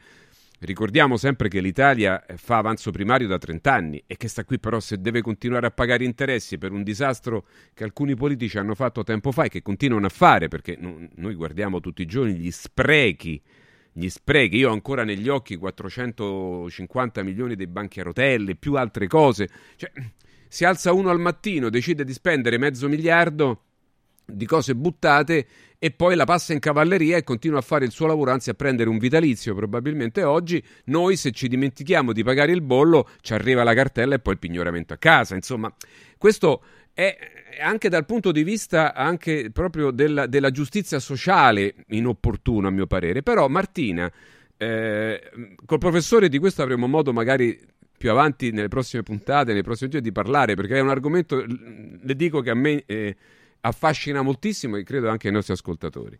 Eh, quindi quale me- migliore interlocutore di lei? Però eh, Martina, noi torniamo un attimo a, a, al nostro argomento e così chiudiamo poi su questo punto. Il eh, dottor Malone eh, parlava della gain of function eh, perché, e, e ne, ne, ha sviscerati i pericoli, proprio perché eh, è un'attività pericolosa e che può mettere eh, nelle mani di qualcuno anche eh, un potere eh, che va al di là eh, di quello che potrebbe essere lecito. Sentiamone un altri 20 secondi che poi Martina, eh, poi Martina tradurrà e spiegherà meglio la sua intervista. Prego. One example in the current agreement for those nation states that even signed off on it, which remember, Israel is not a signatory. Uh, not to beat up on Israel, but I'm just pointing that fact out. Israel is a highly has a highly developed biotechnology industry. Uh, um, uh, but uh, the biowarfare treaty does not prohibit uh, non-lethal biowarfare agents. So a case can be made that, for the most part, SARS-CoV-2 is a is an example of a non-lethal agent. If SARS-CoV-2 was uh, intentionally designed as a biowarfare agent, mm. it would not have been prohibited. Ecco, ecco Martina, insomma, a me sembra molto chiaro, ecco, vogliamo, vogliamo spiegare eh, agli ascoltatori che non, non conoscono l'inglese eh, questi passaggi de, de, del dottor Malone che sono abbastanza chiari e ci fanno capire la pericolosità di questa pratica. Prego Martina. Sì, una pericolosità che mh, passa sotto silenzio perché si continuano ad aprire invece questi biolaboratori esatto, come eh, se certo. nulla fosse. Allora, siamo qui da quattro anni a dolerci di quanto è successo e però eh, nessuno toglie di mezzo il male, diciamo, che eh, da, che, che, genera questo tipo di incidenti, no? l, l, l, la causa, e, ehm, evidentemente perché interessa continuare in questo senso. E, e quando si dice che i rischi superano, eh, che, scusate, che lo si fa per una, diciamo, ehm, per, un, per, un, fine positivo, per un fine di, di ricerca, ebbene anche questo ottiene perché i rischi, si è visto, superano i benefici. Allora, mh, mm, eh, facendo diciamo anche un po' il punto su tutto quello che è stato detto que- finora, eh, perché c'è la questione politica che c'entra molto. Noi possiamo lamentarci eh, fino a sgolarci di, eh, di Mr. Schwab e di, di, di, quanto fa Bill Gates, che però si fanno gli affari loro.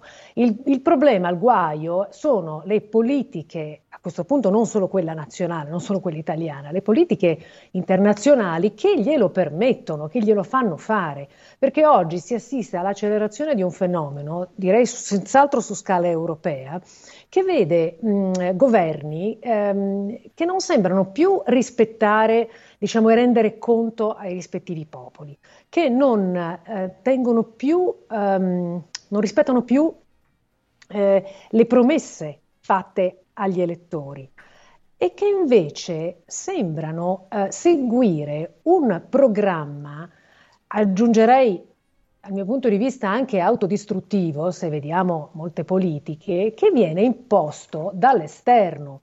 Allora, la politica è molto vero, eh, quello che dicevate, è, è, um, è, la politica che deve dare queste risposte. La politica oggi invece si para dietro la scienza, si para dietro il diritto, si para dietro il mondo del, degli affari, il business e veicola, usa una comunicazione che passa messaggi eh, davvero inquietanti. Io mi sono imbattuta l'altro giorno in un... Um, in qualche cosa che diceva il professor Galimberti, il professor Galimberti, che diceva io non temo la morte perché l'importante è che la specie continui. Allora, questo tipo di messaggi, attenzione, e qui torniamo al problema iniziale, cioè questo lavaggio del cervello che viene fatto con questa guerra cognitiva, psicologica eh, sulle persone, questo è tremendo, guardate, perché un tiranno, un potere corrotto, può eh, servirsi di questo principio che rispecchia la realtà, cioè il tutto e più della parte, però poi lo usa per sacrificare le persone. Eh, siccome un, un, governo rappresenta, eh, si definisce in quanto rappresentante del tutto, è chiaro allora che in nome di quelle che sono le sue idee, poi queste idee bisogna vedere da dove arrivano, eh, beh, si può sacrificare la parte perché è importante che la specie vada avanti. Manteniamo il tutto e sacrifichiamo la parte, per cui tutto eh, eh, diventa sacrificabile a seconda degli interessi e degli obiettivi che ci si pone. Lo abbiamo visto con i vaccini. Se il valore è dato dalla specie intesa come collettività, è chiaro che la sofferenza del singolo non costa. Ci sono tot mila eh, sofferenti dai danni mm, eh, legati ai, ai vaccini Covid? Eh beh, pazienza.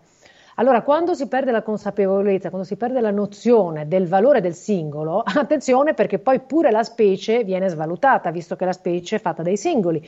Il passo successivo, allora chiedo, sarà arrivare alla necessità di impedire addirittura la specie? Attenzione, e qui siamo sempre allo, al punto su cui io batto. Quando tutto questo succede quando l'individuo umano è spogliato del suo valore infinito, che è la grande conquista del cristianesimo. Tolto di mezzo questo, allora ehm, la persona è esposta, esposta a rischi. Quando non, non riusciamo, non viene più pensata nella linea dell'infinito, eh, che è un valore assoluto e indisponibile a chiunque, un individuo conta più di tutto, eh, tutta la materia che c'è nell'universo. E, ehm, quando questo non vale più, eh, beh, accade quello che, che, sta succedendo. Quindi non, non, non, non, conta più niente. Figuriamoci se poi un governo deve rendere conto a queste persone. Ma, mm. ma quando mai?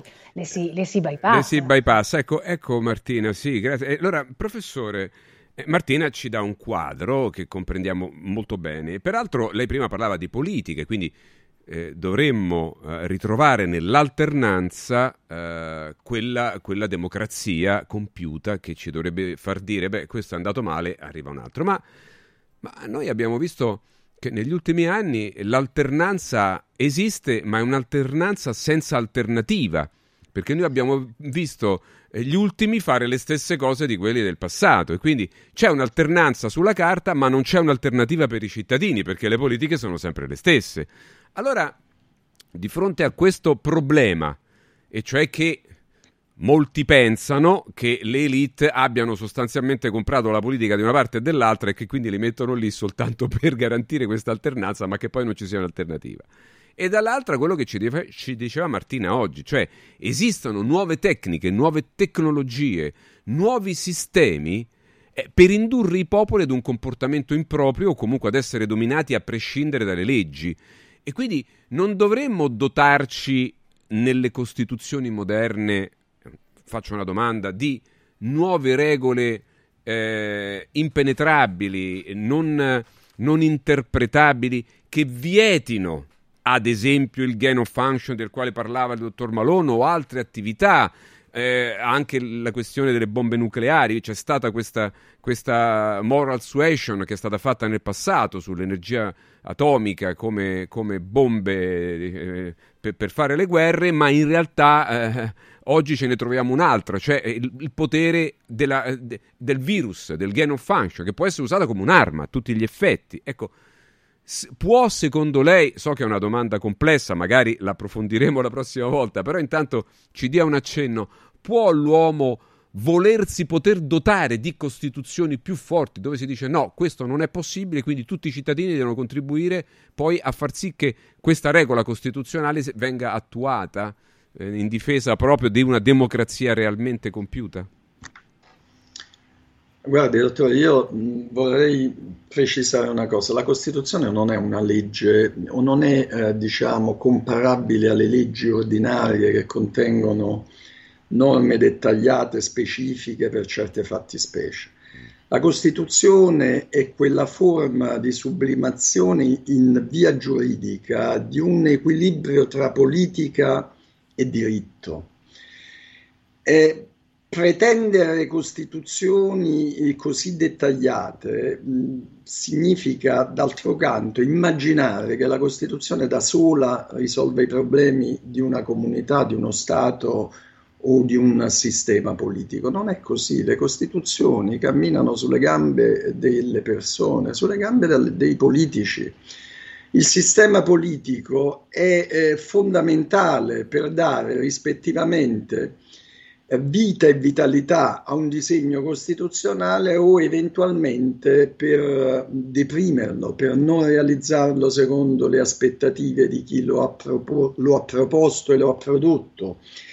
Eh, continuo a dire che non troverei una soluzione nella previsione in Costituzione di norme di divieto. La Costituzione non ha una struttura compiuta dal punto di vista della disciplina sostanziale, cioè non contiene norme perfette e che si prestano esclusivamente a un'applicazione pedissequa da parte di un qualsiasi giudice. La Costituzione, proprio per sua natura, deve avere una dimensione aperta, deve indicare principi, deve indicare disposizioni di scopi, lasciando alla politica lo spazio necessario e doveroso per la sua attuazione, per la sua concretizzazione. I sistemi democratici muovono da una premessa. La premessa è la fiducia che la comunità ha nella sua classe politica. E questa fiducia naturalmente non può essere elargita in maniera del tutto gratuita, cioè la classe politica, il sistema politico deve effettivamente operare come termine di riferimento per la collettività in quanto ordina e seleziona la domanda politica, per le istituzioni in quanto proietta in esse questa domanda politica. Se c'è un cortocircuito tra istituzioni e sistema politico, non può essere la Costituzione con le sue norme a risolverlo, perché noi abbiamo visto tanti anni fa la storia si dice è maestra di vita, ma qualche volta lo è veramente Avevamo una Costituzione, i tedeschi avevano una Costituzione, la cosiddetta Costituzione dei professori, perfetta o, o presunta tale, che era la Costituzione di Weimar del 1919, il sistema politico ha, l'ha demolita in poco più di dieci anni. Questo eh, fa capire che ci devono essere sinergie necessarie a realizzare eh, diciamo, l'opera ottimo paretiano che una Costituzione si propone di realizzare, cioè ad essere uno, uno strumento medio di sviluppo della società, a realizzare obiettivi di pluralismo, di rispetto della persona, di tutela della sua dignità. Le norme da, resta, da sole restano delle formule vuote, nessun giudice potrà essere in grado di vivificarle se non c'è un sistema politico alle spalle che decide in modo conforme a queste norme. Lei eh, è, stato, è molto chiaro, ci ha illuminati perché ci sta sostanzialmente dicendo sì, la Costituzione è lì come una sorta di, eh, di, di, di eh, di, di, di, di, gabbia, di gabbia per esempio le case no? quando vengono costruite soltanto i pilastri no? sono, c'è una struttura c'è un'infrastruttura di base no? uno scheletro no? Sì.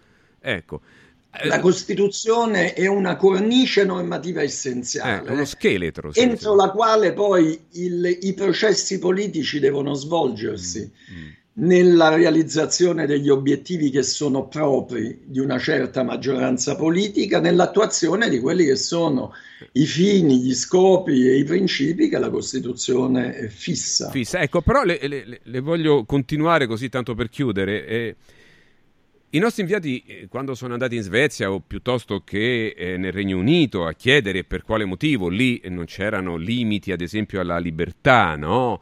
Eh, mascherine, obbligo vaccinale, eccetera, eccetera, lockdown, eh, carta verde, sta robaccia qua. Eh, eh, eh, gli è stato risposto in molti eh, medici, ma anche politici locali, cioè che la nostra Costituzione lo vieta espressamente. Ora è chiaro che quella è un'interpretazione della persona che è stata intervistata, delle persone, però c'era questa eco no? nei, nei, paesi del nord Europa dove dice no, noi non, non, non abbiamo eh, questi obblighi perché la nostra Costituzione lo vieta e quindi i cittadini comunque si sarebbero arrabbiati non poco, ok? Ecco, eh, quindi significa che i politici sono migliori quegli altri oppure esiste eh, una, una, qualche no? Perché questo è quello che. E poi le dico, sulla Costituzione anche qui in Italia sono stati fatti programmi televisivi, sono stati spesi eh, milioni e milioni per pagare artisti che hanno inneggiato la nostra Costituzione come un qualcosa che ci protegge, eccetera, eccetera, però lei ci sta dicendo sostanzialmente sì, ci protegge, ma è soltanto uno scheletro. Poi se la politica la interpreta male o fa delle cose sbagliate, la colpa è della politica, quindi dobbiamo rivolgersi alla famosa alternanza. Sì, è così. Io, insomma, ehm, parlo da, essenzialmente da cultore del diritto costituzionale certo. e non, non credo tanto in generale non è che sia uno che esalta gli atti normativi in assoluto, perché sono eh, comunque sovrastrutture che servono alle esigenze della vita umana e della vita sociale. Certo. Detto questo, che la nostra sia una Costituzione esemplare per le sinergie che all'epoca si determinarono è un fatto storico. Che la Costituzione si ritenga sia in grado di pittare la luna, questo è un errore. Le Costituzioni vivono del, dell'impegno coerente, sinergico e unidirezionale di un sistema politico. Uh, diversamente non troverebbero, e questo ripeto è la storia che lo insegna, certo, non troverebbero ragione di esistere o troverebbero comunque delle forme di inibizione della loro portata. Eh, faccio anche un esempio recente, proprio in tema di pandemia. Eh, la Costituzione tedesca è una che non prevede la possibilità di trattamenti sanitari obbligatori, sia chiaro e non lo fa a maggior ragione per l'esperienza che ha caratterizzato il periodo uh, di regime nazionalsocialista. Bene, questo non ha impedito ad alcuni, non a tutti, ad alcuni colleghi costituzionalisti tedeschi di affermare, eh, affermazioni alle quali poi, come è noto, il governo e i governi dei singoli lender e eh, lo stesso Parlamento, nazionale, Parlamento federale con le famose leggi di freno dell'emergenza hanno dato seguito, e cioè che il fatto che non fosse proibita consentiva comunque in casi particolari al governo di poter utilizzare lo strumento della uh, del trattamento sanitario obbligatorio, anche se fosse stato proibito, avrebbero provveduto a una revisione costituzionale o avrebbero utilizzato una legge costituzionale di carattere provvedimentale, cioè una legge costituzionale sì. che avrebbe riguardato esclusivamente quella vicenda per quel periodo. Questo eh, al di là del, della discussione scientifica sulla, sulla praticabilità della soluzione.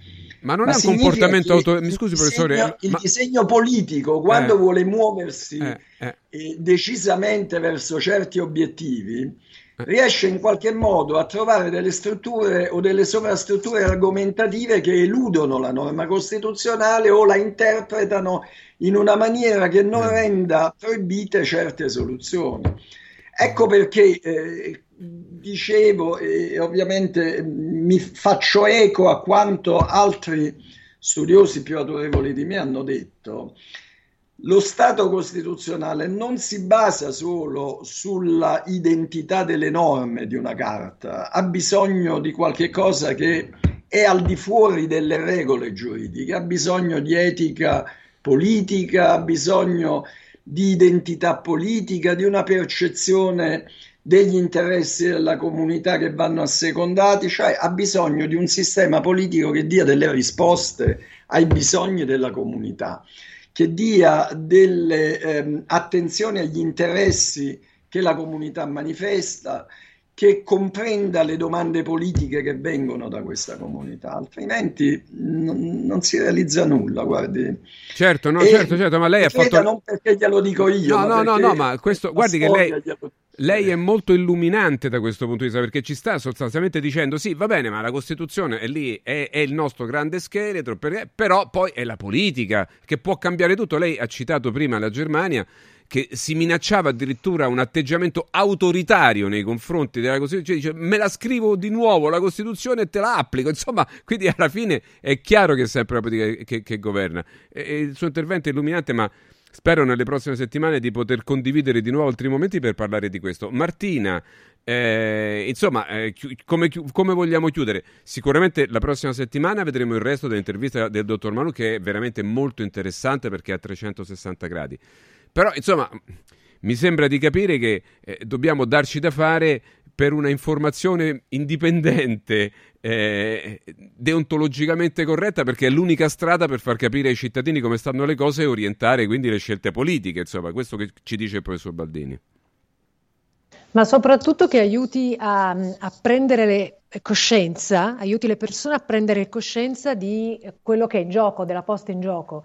E, ehm, e, di, e, del, e, del, valore che ciascuno di noi ha e che rischia di venire calpestato, perché anche da queste ultime parole del professor Baldini quello che si vince e quello che anche proprio il nostro buonsenso dovrebbe dirci è che non c'è, cioè al di là della legge, della norma, della carta costituzionale, ehm, e, e, e c'è, c'è, una politica che la deve interpretare e far, e, e far vivere e dietro ancora c'è quale concetto di persona ispira la politica, cioè perché la politica, che cosa ci sta a fare la politica? A, a, a, a, scaldare una sedia, a portare avanti gli interessi di chi? O a tutelare il bene comune, il singolo, eh, gli interessi della comunità? Ecco, mh, mm, questo è quello che sta alla base ed è questo che va attenzionato, che va guardato, perché in questo momento sembra che um, non sia prioritario tutto ciò, altrimenti tu dicevi, vabbè, in Inghilterra sono stati un po' più, più blandi eh, perché hanno detto la nostra Costituzione non ce lo permette, ma, noi, ma questo non, discorso qua su altri temi non vale, ad esempio se noi pensiamo che negli Stati Uniti il primo emendamento protegge proprio, tutela la libertà di parola, no? il diritto di espressione e guardate un po' che cosa è successo negli ultimi quattro anni con campagne di censura ehm, che sono state portate avanti da enti governativi. Quindi vedete come anche la, la, la Costituzione può essere purtroppo ehm, eh, usata, mi dispiace usare questo termine, non me ne viene un altro, a seconda della convenienza. Eh, bisogna vedere che cosa inter- a seconda dell'interesse, che cosa interessa in questo momento ai, ai nostri governi, eh, qual è la priorità, che cosa li ispira, eh, che set di valori, mm. se c'è, sta alla base, perché è tutto lì. Riprenderemo da questo punto anche la prossima settimana con Martina. Ringrazio il professor Vincenzo Baldini, ringrazio Martina Pastorelli, Francesco, li salutiamo e, sì, a domani. e ci vediamo alla prossima. Un saluto a tutti. Grazie mille, grazie. grazie. a lei, un saluto a tutti. Grazie, grazie, grazie Martina, grazie professore per il vostro intervento. Grazie a tutti, noi ci vediamo domani. Domani Francesco. mattina noi a diamo domani. la linea alla regia, a tra poco. Segui un giorno speciale sull'app di Radio Radio. I colori e i simboli che ci fanno battere il cuore, le emozioni che ci uniscono, la storia di una grande squadra.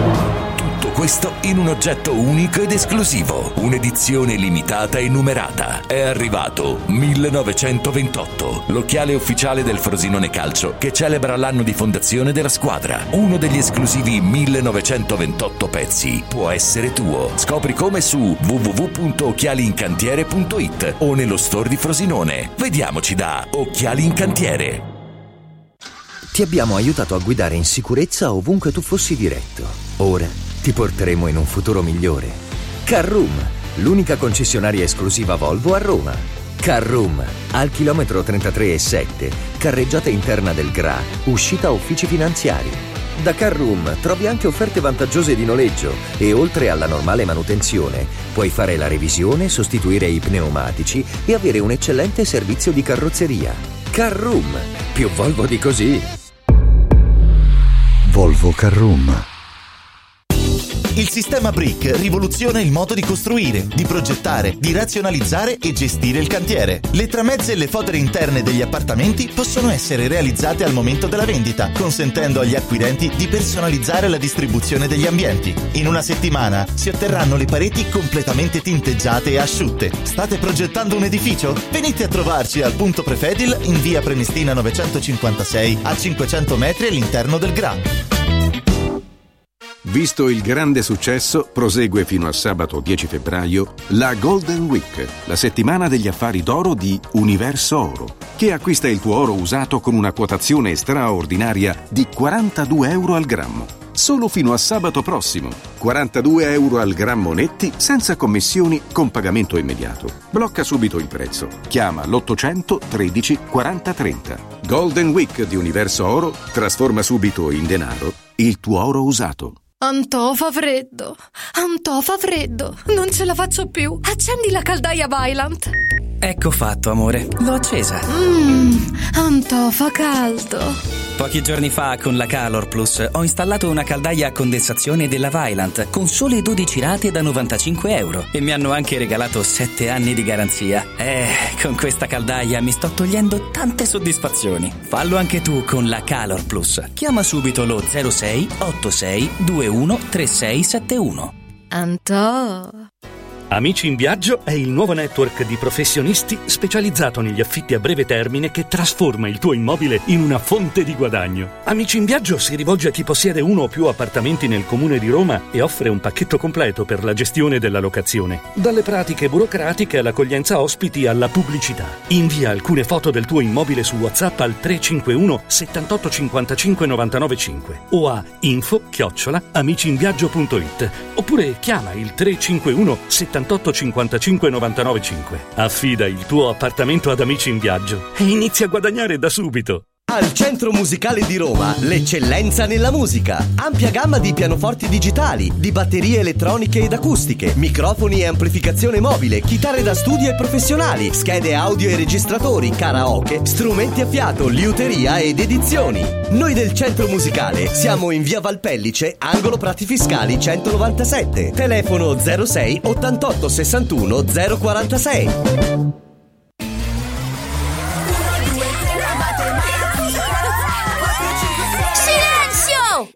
A Carnevale tutti a Cinecittà World! Sì! Da quest'anno il carnevale si festeggia a Cinecittà World. Parata dei carri, spettacoli, sfilate e premiazione delle migliori maschere. Scatenati nella più grande battaglia di coriandoli di Roma e scopri la novità 2024 Hotel Transilvania. Ingresso a 10 euro e torni gratis quando vuoi entro marzo. Info e biglietti su cinecittàworld.it. Questa è la musica che ascoltate altrove, però provate a girare sui 104.5, c'è una frequenza madre, ma c'è anche il canale digitale terrestre 253 su Radio Radio, c'è anche un'applicazione superba dove ascoltate altra musica. Questa è la musica di Leo Kalimba, Enjoy with my choices. All over the world.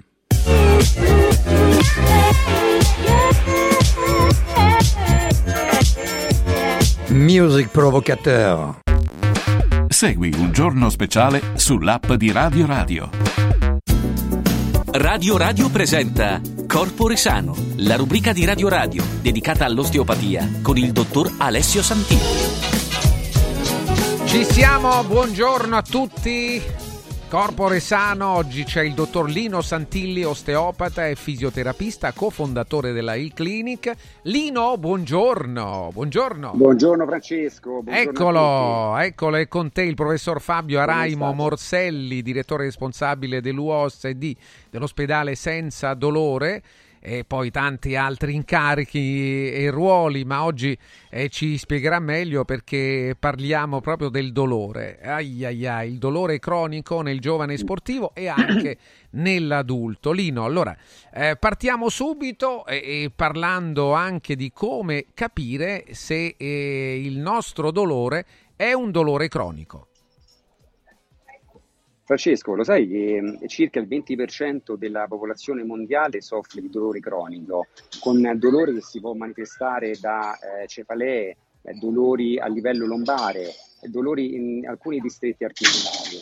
Cerchiamo di capire perché ciò succede. Il meccanismo perché avviene il dolore e perché il dolore da acuto può diventare cronico.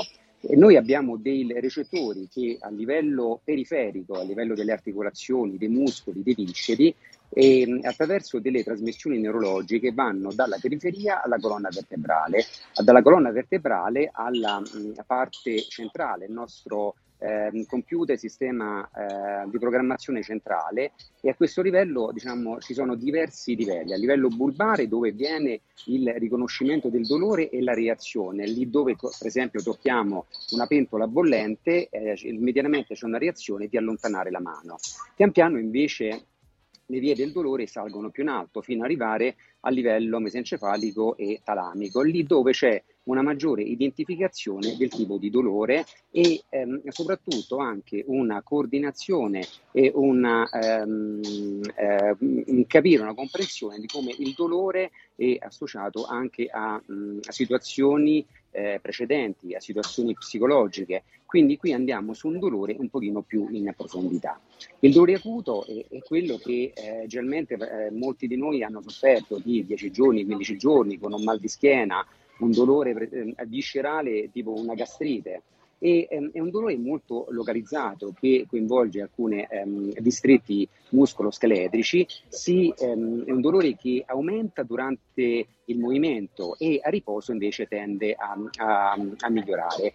Ha poche eh, compromissioni neurovegetative, quindi alterazioni del sistema vascolare, eh, delle eh, reazioni eh, infiammatorie come la pelle che diventa più lucida, cose che invece diventano eh, più importanti nel momento in cui invece un dolore mal gestito ehm, si può cronicizzare. Quindi il, mm, il, questo succede perché il, il nostro um, sistema corporeo ha dei infiniti collegamenti che sono neurologici, miofasciali, quindi un dolore in determinate persone che hanno um, una um, predisposizione fisiologica, e queste sono per esempio anche delle, eh, quelle che definiamo noi in osteopatia, delle biotipologie, quindi persone che hanno anche um, alterazioni dell'umore, quindi vanno dall'ansia alla depressione, ehm, a persone che non riescono a gestire lo stress, lo stress sia fisico ma anche eh, lo stress eh, psicomotorio, eh, psichico, ehm, eh, persone che eh, di fronte a un, un, trauma, un'alterazione ehm, di esempio post-traumatica, di una distorsione, un problema alla spalla, continuano a allenarsi sopra. Tutti diciamo, questi sono dei presupposti, degli elementi che possono andare a esacerbare un dolore e farlo passare, diventare da acuto a cronico.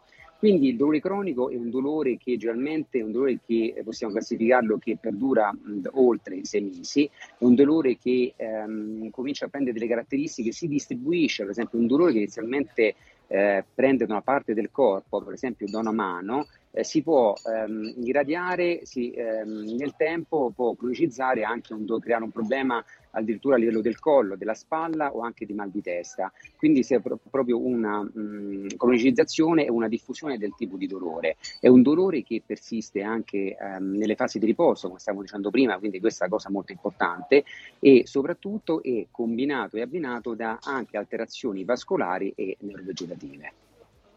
Eccolo uh, Lino Santilli, il dolore è un, naturalmente un argomento eh, di grande impatto, ecco lo vedo il professor Araimo Morselli, al quale chiedere perché un dolore, per esempio una tendinite del piede, si può manifestare con un disturbo alla colonna vertebrale, dottore.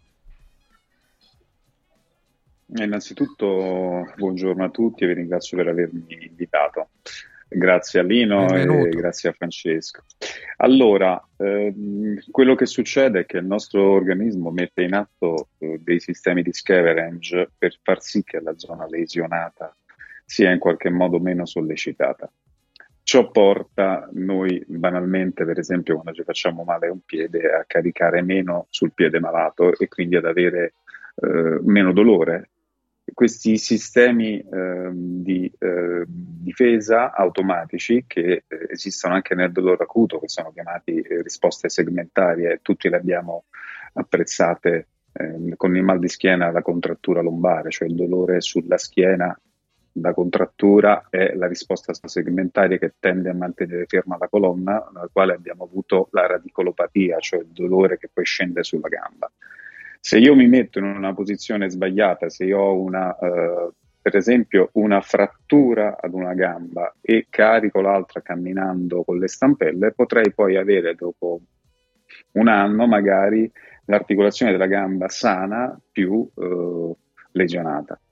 La cosa importante che sta venendo fuori, oltre a tutte le cose valide e importantissime che ha detto Lino, è proprio questa, cioè innanzitutto e la distinzione tra dolore acuto e dolore cronico, questo confine così netto si sta spostando e non è sempre lo stesso per tutti quanti, quindi è importante intervenire precocemente. Secondo, c'è una grossissima componente che è quella della modulazione, perché noi abbiamo un sistema nervoso che è adattato alla percezione, ma eh, nel paziente che ha dolore cronico, quello che per un paziente non affetto da dolore cronico non è uno stimolo doloroso, nel paziente con dolore cronico lo diventa il, il, il, il segno, si parla di dolore nociplastico, quindi è molto importante aggredire eh, precocemente una sintomatologia dolorosa che non sia evidentemente un dolore post-traumatico somatico che si cura con, una, con un rimedio, so, un taglio, ma insomma, per, per, impedire che la situazione poi volga, vada avanti e dia altri tipi di problem- problematiche. Proprio ieri ho fatto vedere, ne abbiamo forse parlato con degli studenti, è uscito una, uh, un lavoro il 25 gennaio su JAMA, che è una rivista importantissima, americana, tra le più importanti che ci sono, che fa una review e eh, ci porta all'esperienza proprio di questo, cioè di quanto sia importante approcciare i dolori con anche dei processi che siano non soltanto farmacologici ma anche fisici.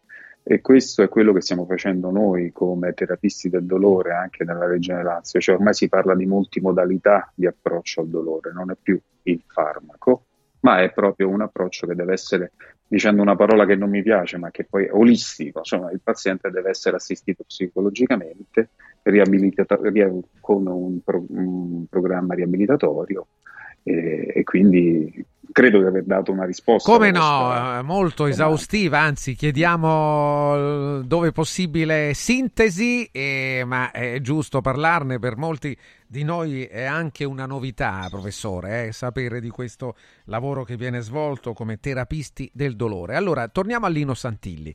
Come può l'osteopatia, come può la fisioterapia essere di supporto a questi problemi, Lino? Sì, quindi un approccio multidisciplinare è fondamentale anche la figura dell'osteopata e anche del riabilitatore, perché queste, appunto, queste persone, questi soggetti tendono a somatizzare il dolore, quindi il, dolore, ehm, la diffusione del dolore tende a irrigidire le persone, ehm, quindi um, come dicevamo prima da un'articolazione vengono coinvolte più articolazioni. E la persona, pian piano, dallo sportivo, la persona adulta ha sempre più paura di muoversi.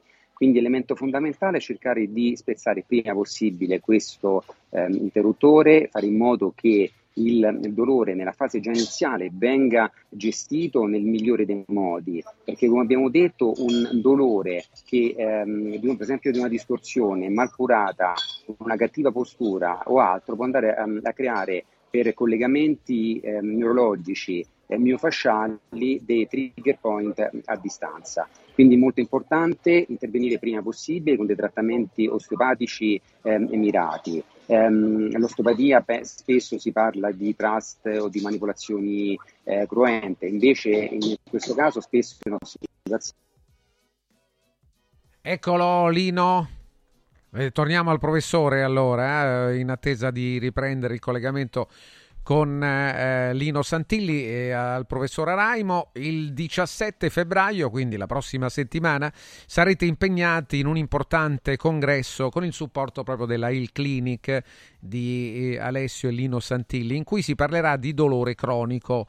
Che cosa ci aggiunge, professor Araimo, in proposito?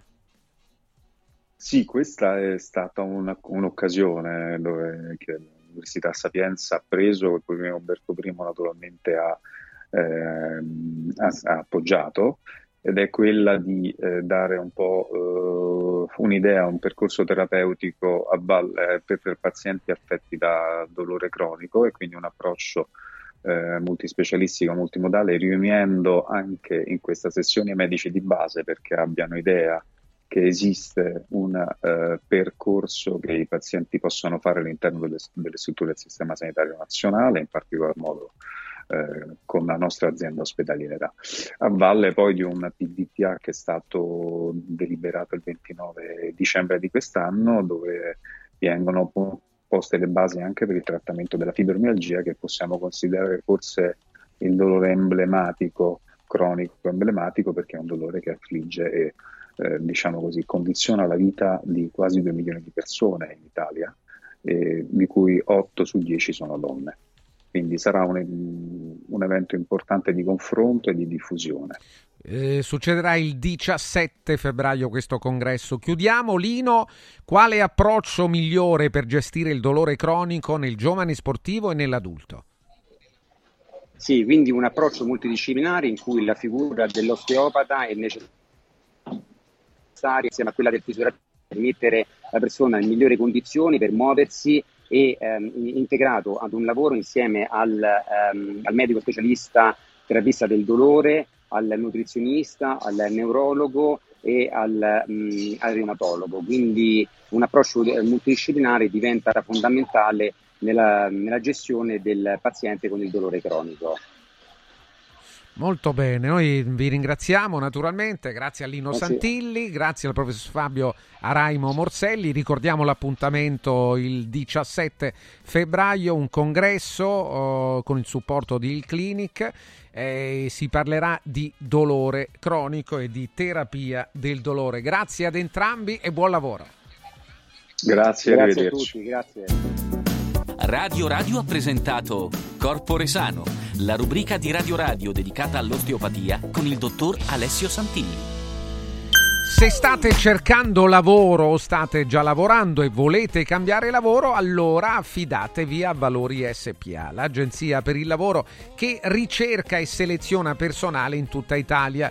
Inviate il vostro curriculum sul sito valorispa.it oppure consegnatelo di persona presso le filiali di Valori che trovate sul sito. Andate a dare uno sguardo valorispa.it, trovate molti dettagli e tra questi anche gli indirizzi delle filiali in tutta Italia. Migliaia di lavoratori hanno già scelto l'agenzia per il lavoro Valori SPA. Non aspettate valorispa.it. Vi parlo anche di Car Room, l'unica concessionaria esclusivamente Volvo a Roma e provincia che vi dà la possibilità di provare tutta la gamma Volvo nelle versioni mild hybrid, plug-in hybrid e full electric con una vasta selezione di vetture usate, garantite Volvo Select e anche di altri marchi, sempre garantite Car Room. Un servizio autorizzato Volvo con personale altamente qualificato per ogni tipo di intervento, un reparto di ricambi originali Volvo eh, per meccanici e carrozzieri, un centro revisioni per tutti i veicoli e cambio pneumatici. Car Room vi aspetta in via Giovanni Capranesi 43 a Roma. Il telefono lo 06 87 15 0707 06 87 15 0707 carroom.it Volvo Carroom Segui un giorno speciale sull'app di Radio Radio. Villa Mafalda, il punto di riferimento a Roma per la tua salute. A Villa Mafalda, l'esperienza medica incontra l'alta tecnologia. Una proposta completa di prestazioni eseguite in totale comfort e sicurezza. Esami diagnostici con le strumentazioni più all'avanguardia. Chirurgia endoscopica e robotica per interventi meno invasivi e una guarigione più rapida. Assistenza medica 24 ore su 24 tutto l'anno, compreso i festivi. Villa Mafalda è in via Monte delle Gioie 5 a Roma. Villa Mafalda falda.com. Convenzionata con le maggiori compagnie assicurative. Una speciale convenzione è riservata agli ascoltatori Radio Radio. Amore, vieni qui. Guarda che meraviglia. Linee sinuose, colori naturali e che paesaggio. Ma cara, che hai fatto? Hai cambiato tutti i serramenti di casa? Certo, e sono tutti firmati Modual, il marchio che da 40 anni emoziona per design, performance termiche, attenzione all'ambiente. Spalanca le finestre a un futuro più verde. Scegli Modoal, che dal 1984 produce infissi di qualità. Digita modoal.it o corri nei nostri showroom di Roma e Passo Corese. Modoal. Guardare oltre. Vedere green. Da importanti ricerche scientifiche nasce SIRT 500 Plus, l'integratore che stimola la produzione di sirtuine, le proteine della longevità naturalmente presenti nel nostro organismo che rallentano l'invecchiamento cellulare e hanno la capacità di intervenire sul metabolismo. Vuoi rallentare anche tu l'invecchiamento? Recuperare energia, dormire meglio, diminuire lo stress? SIRT 500 Plus è la soluzione. SIRT 500 Plus, una marcia in più per il tuo metabolismo. Scoprilo su radioradioshop.it. Stanca della tua vecchia cucina? È ora di cambiarla! Scopri i tanti vantaggi che Stosa Store Capena ha riservato per te. E con l'acquisto di una cucina Stosa completa di elettrodomestici, ricevi in regalo un buono acquisto fino a 500 euro da utilizzare da Luzzi Home Arredamenti a Borgo Quinzio, dove trovi il meglio per arredare tutti gli ambienti della casa. Stosa Store Capena ti aspetta in via Tiberina 34 anche la domenica. Stosa, molto più di una cucina.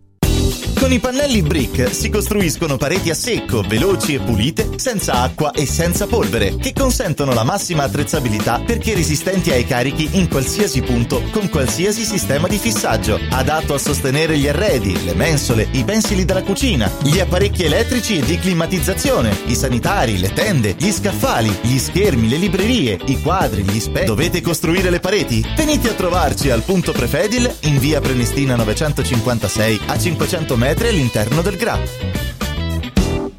Guarda, anche qui una ravioleria dumpling bar. Ormai le trovi in tutta Italia. Entriamo, il pranzo è servito. Mmm, sono buonissimi, di qualità e pluripremiati. Eh sì, grazie al franchising 2.0 del Dumpling Bar, anch'io ho potuto aprire la mia ravioleria. È facile, completamente gratuito, include formazione dello chef Gianni Catani, rinnovo di menù periodico, scelta e addestramento del personale, pubblicità. Ho chiamato il numero 344 06 58 913 e il mio sogno si è realizzato. Chiama anche tu o vai su dumplingbar.it.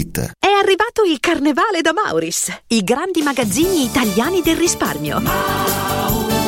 Super prezzi dal 27 gennaio al 10 febbraio. Ace Professional, lavatrice, 63 lavaggi 4,99 euro. Lenora ammorbidente concentrato, 54 lavaggi 2,99 euro. AZ dentifricio, 79 centesimi. E straordinario assortimento di accessori, maschere e costumi per il carnevale. Cerca il Mauris più vicino a te su mauris.it e fai scorta di convenienza.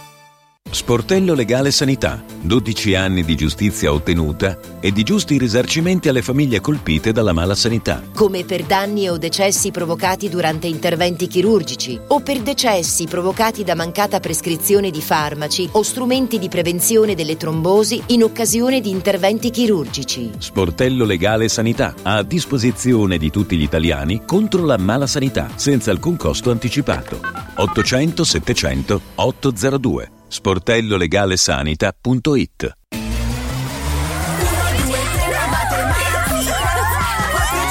Silenzio! A Carnevale tutti a Cinecittà World! Sì! Da quest'anno il carnevale si festeggia a Cinecittà World. Parata dei carri, spettacoli, sfilate e premiazione delle migliori maschere. Scatenati nella più grande battaglia di coriandoli di Roma e scopri la novità 2024. Hotel Transilvania. Ingresso a 10 euro e torni gratis quando vuoi entro marzo. Info e biglietti su cinecittàworld.it. Segui un giorno speciale sull'app di Radio Radio. Mario Tozzi pronto a rispondere. Mario, buongiorno, benvenuto. Ciao Mariuccio. Sì, pensa un po' che quei conigli della UE pur di non perdere voti Eh, hanno fatto marcia visto. indietro sui pesticidi, Sì, una cosa sì, sì, vergognosa. guarda. Come stanno le Vergogna. cose, Mario? Come stanno? Vediamo di... Beh, non vogliono perdere, si va, si va alle elezioni europee, questi hanno fatto pressione di lobby corporativa Eh, e loro hanno ceduto, un classico. Parliamo degli agricoltori che sono non solo a Roma ma anche proprio davanti al Parlamento europeo e eh, c'è la von der Leyen che dice ritiriamo la proposta Sì, sui pesticidi. veramente eh, sentirsi come i camionisti cileni, in quel caso fecero il colpo di Stato però. Vabbè, Mariuccio, adesso è Una cosa vergogna, da una mondo? vergogna, dai, gente- Da ma che no, mondo cos'è? è Da mondo è mondo? mondo? Ma così, che cosa? dai. Allora io mi metto in piazza e ci blocco tutto, faccio sai, l'autista degli autobus bloccano per mesi una città perché sennò allora gli altri dicono invece ognuno se facciamo così non è che ne usciamo vivi, eh. Sì, attenzione, qui ci scrivono anche Mario Tozzi, nemico degli agricoltori. No, Mario Tozzi vuole soltanto mettere le cose in chiaro. Tu- Guarda, ti, ti dico che una delle questioni è più o meno pesticidi. Secondo te tu sei contento che abbiano detto che invece sono più pesticidi? Sei contento che non no, si diminuisca? io vorrei Oh, meno pesticidi, è tu, naturale, ecco, no, eh, Mariuccio, questo è Noi naturale. tutti contenti invece hanno vinto, ci saranno, meno, ci saranno più pesticidi. Vabbè, se siete contenti voi. Allora ancora qualcuno, i trattori bloccano l'ingresso dell'Eurocamera a Strasburgo. Gino dice questo bisogna fare, bisogna farsi sentire dalla politica Eh, certo, sorda, eh, beh, dalla politica Ma sorda. sorda? Li hai votati i tuoi rappresentanti? Sorda chi è? Scusa, eh, Un altro dice votati? l'Unione Europea ha dimostrato quello che è Mario. Eh sì, Quindi anche tu sei- sei molto critico. cosa... Ma sì, tieni in botta, che è il ricatto del, del- Perché vedi, purtroppo gli agricoltori sono fondamentalmente dei ricattatori, in quanto la loro materia è il cibo. Fosse stato, che ne so, Che eh, discorsi fai? quello che Scusa, fa allora, i sigari, anche i medici, allora scusa, eh. Eh, allora il no, medico infatti che è un hai mai- ricattatore. certo, come no? È che non hai mai visto, quando li hai mai visti i medici fare operazioni di questo tipo? Mai, proprio perché c'è responsabilità. Per non parlare delle forze di polizia o dei carabinieri, no? Eh certo, infatti non lo fanno. Esattamente quello che voi mi vieni a me. Mario Tozzi, eh, parliamo della velocità 30 all'ora. Sei andato a vedere meglio allora quel grafico del CNR? Chiede Giovannino. Sì, l'ho, l'ho visto allora? meglio, non Ra- cambia assolutamente niente. È un Ah, motore a regime in esercizio di laboratorio, quindi niente. Quindi frega avevi niente, ragione tu allora a quel punto. insomma. No, non, non significa nulla, nel senso che se io voglio ottenere il minore inquinamento con la macchina a gasolio dovrei andare a 70. Quindi noi mettiamo il limite a 70 perché così inquinano meno in città. No, cerchiamo di fare in modo che la macchina a gasolio in città non c'entra proprio, lo riduce molto l'inquinamento. Adriano dice, eh, ci fa i complimenti, dice ma allora scusate, ma se deve passare un'ambulanza con i trattori che bloccano il traffico o se c'è un'urgenza, non è rischioso? Hanno pensato ad un Certo, piano B? No, non hanno pensato, come non ci avevano pensato quelli di ultimo. Mario? Sì. Mario, eccolo Mario, eccolo Mario. Sì, Mario? Sì. Attenzione, Mario evidentemente è impegnato ah, nella sua San Lorenzo. Le leggo oh, un altro che ci chiede di, di- di, eh, di un altro argomento, è sempre interessante. Adesso vediamo, non possiamo parlare di tutto. Mario, vediamo se è tornato con Sì, noi. dicevo, mi hanno Sì. rivolto una domanda, devo rispondere, scusami, Francesco, sono per strada. Sì. Vabbè, Vabbè, hai, comunque non hai risposto, sì. Sì, sì, ho risposto. Dico, ma insomma, adesso non è che vorremmo metterci a fare delle questioni di altra natura, no? Io dico, che di che cosa parliamo quando parliamo di di, di circolazione in città? Prima cosa che questa eh, circolazione delle vetture sicura, poi vediamo se abbandonarle o no in città. I motivi degli incidenti, anche quelli mortali, sono tre. Il primo è la velocità, sempre la velocità. Il secondo è la disattenzione. Il terzo è il mancato rispetto delle regole. I due secondi motivi incrementano il primo, cioè il primo incrementa gli altri due per la verità, cioè quanto più sei veloce, tanto più il mancato rispetto di una regola o la distrazione sono letali. È talmente chiaro che non vedo chi è che possa. Sai che mi hanno scritto a me quando ho scritto questa cosa? Sì, sì. Dice no, ma bisogna vedere se la macchina è una Ferrari o una 500. Tu- tu senza parole, Mario rimane senza, Senza parole. parole. Un altro, speriamo che ti prendano gli agricoltori. E, e che devono fare gli agricoltori? Mario sta parlando di, di cose più alte. Le proteste dei trattori sono tutte validate dalla questura. Ditelo se siete corretti. Come validate? Ma scusa, Francesco, eh, che vuol dire validate? Perché Cioè, sono, sono, sono accordate con la questura, insomma, non è che sono fuori legge. No, no? Le proteste sì, non il blocco stradale. Il blocco stradale non te lo può accordare nessuna questura, quindi noi parlavamo di blocchi stradali. I blocchi stradali di ultima generazione sono stati condannati, questi portati in galera, eccetera, addirittura in galera. Stessa cosa deve succedere ai blocchi stradali dei trattori, se ne fanno, eccetera, autorizzati. Mica ti può, la questura non ti, convalida certo il blocco stradale, sarebbe un eh, certificare il, il fuorilegge. Un altro dice Mario, allora eh, questi continueranno ad impestarci con la cipermetrina? Con la ciper? Metrina si chiama così, è un pesticida eh, evidentemente. No? un- ah, ciber, sì, scusami. Sono, No, certo, io non lo conoscevo, eh, non è che Continuano a usare pesticidi e petrolio per fare il cibo, non c'è niente da fare. non- non- non è una Cipermetrina, cosa si che- chiama così, sì, sì. cosa- Ho pubblicato ieri un grafico del foglio in cui si vedeva, si vedeva che gli- il reddito degli agricoltori era aumentato nell'ultimo periodo. Cioè, si lamentano di guadagnare di meno. Eh beh, allora vedi, però hanno aumentato, allora eh, perché tu eh, tendi sempre a far pensare che, che si nascondano i redditi e non li nascondono, se, se si No, evince. quelli, quelli scoperti, naturalmente, chissà quanto ce n'è di, di nero. E... Questo non lo sappiamo, non Questo possiamo paese, saperlo. Un altro Come dicono dice... dei balneari, no? i balneari dichiarano 30 miliardi di euro di fatturato, Sì. i 13.000 balneari italiani. Quindi Francesco, quanto possiamo calcolare il vero fatturato? 60 o 90 secondo te? Ah, non lo so, non lo so Mario, queste stime non, non le conosco. Un altro dice, professor Tozzi, abbassare il minimo di velocità da 50 a 30 fa dimonuire i morti? Possibile Sì. che una forbice così bassa darebbe questi benefici, È Andrea? come dare, ma non è possibile, lo dico io, eh, Francesco, lo dimostrano gli studi che sono stati fatti su questo e anche le statistiche, perché dopo che metti quel limite nelle città i morti diminuiscono, ma lo dice anche la fisica peraltro, quindi sì, certo che lo fa, come no? Sì, Eh, sì, eh, lo sappiamo. Luca Masetti, Luca Masetti a nome del- degli agenti di commercio vorrebbe parlare con te Mario. Che facciamo? Che non mi interessa, Francesco. Stiamo eh, facendo una questione per gli agenti di commercio, quanti saranno?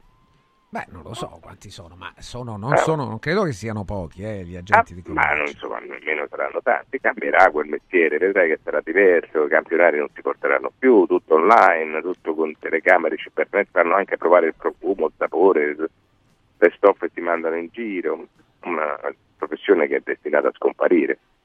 Vabbè, cambierà o scomparirà? Scusami Mario. Eh. Cambierà, Cambierà, nella questo dire. Eh, cambierà. Sì. Ma- vabbè, ma che ci, che ci rimetti a parlarci? Scusa, eh? Rappresenta Ma- gli agenti di non mi- commercio? non ti- non me ne frega niente, non cioè è un discorso veramente corporativo, ma perché devo stare presso questa cosa? Vabbè. Non mi interessa, non è interessante per nessuno, tranne che per gli agenti di commercio. Il professor Aldo Ferrara dice che l'acetone per le unghie nei diesel diminuisce del 60% l'inquinamento. Io non ne ho assolutamente idea, quindi se qualcuno fa diminuire l'inquinamento lo sempre contento. È il benvenuto, certo.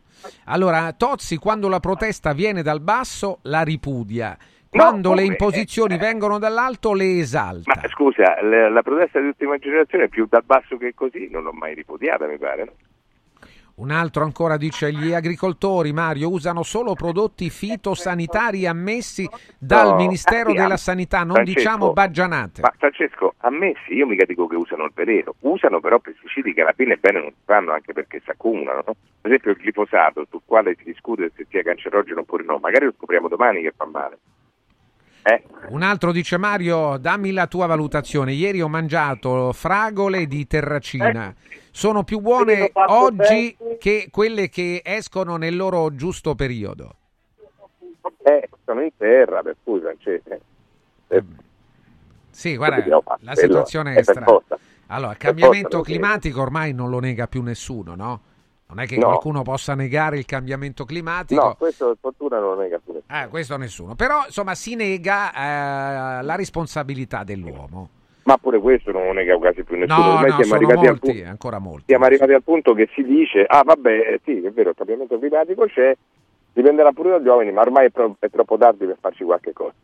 No, vabbè, questo no. Eh, possiamo fino all'ultimo giorno, eh, un segno bisogna e si può dare. Un altro ancora dice, eh, il professor Tozzi critica molto i sussidi agli agricoltori, ma non dice nulla sui finanziamenti a giornali, radio, Radio Radicale, la RAI. Forse perché pre- ci prende il biscotto? Ma te, ma te Che- rendi conto che quanto è scemo ci questo? prende, Eh, no, biscotto lo chiamiamo questo perché far vedere a tutti Chiamiamolo, quanto uno coglione. Valerio, chiamiamolo. No, no, cioè, secondo lui il giornale è uguale alla pagnottella.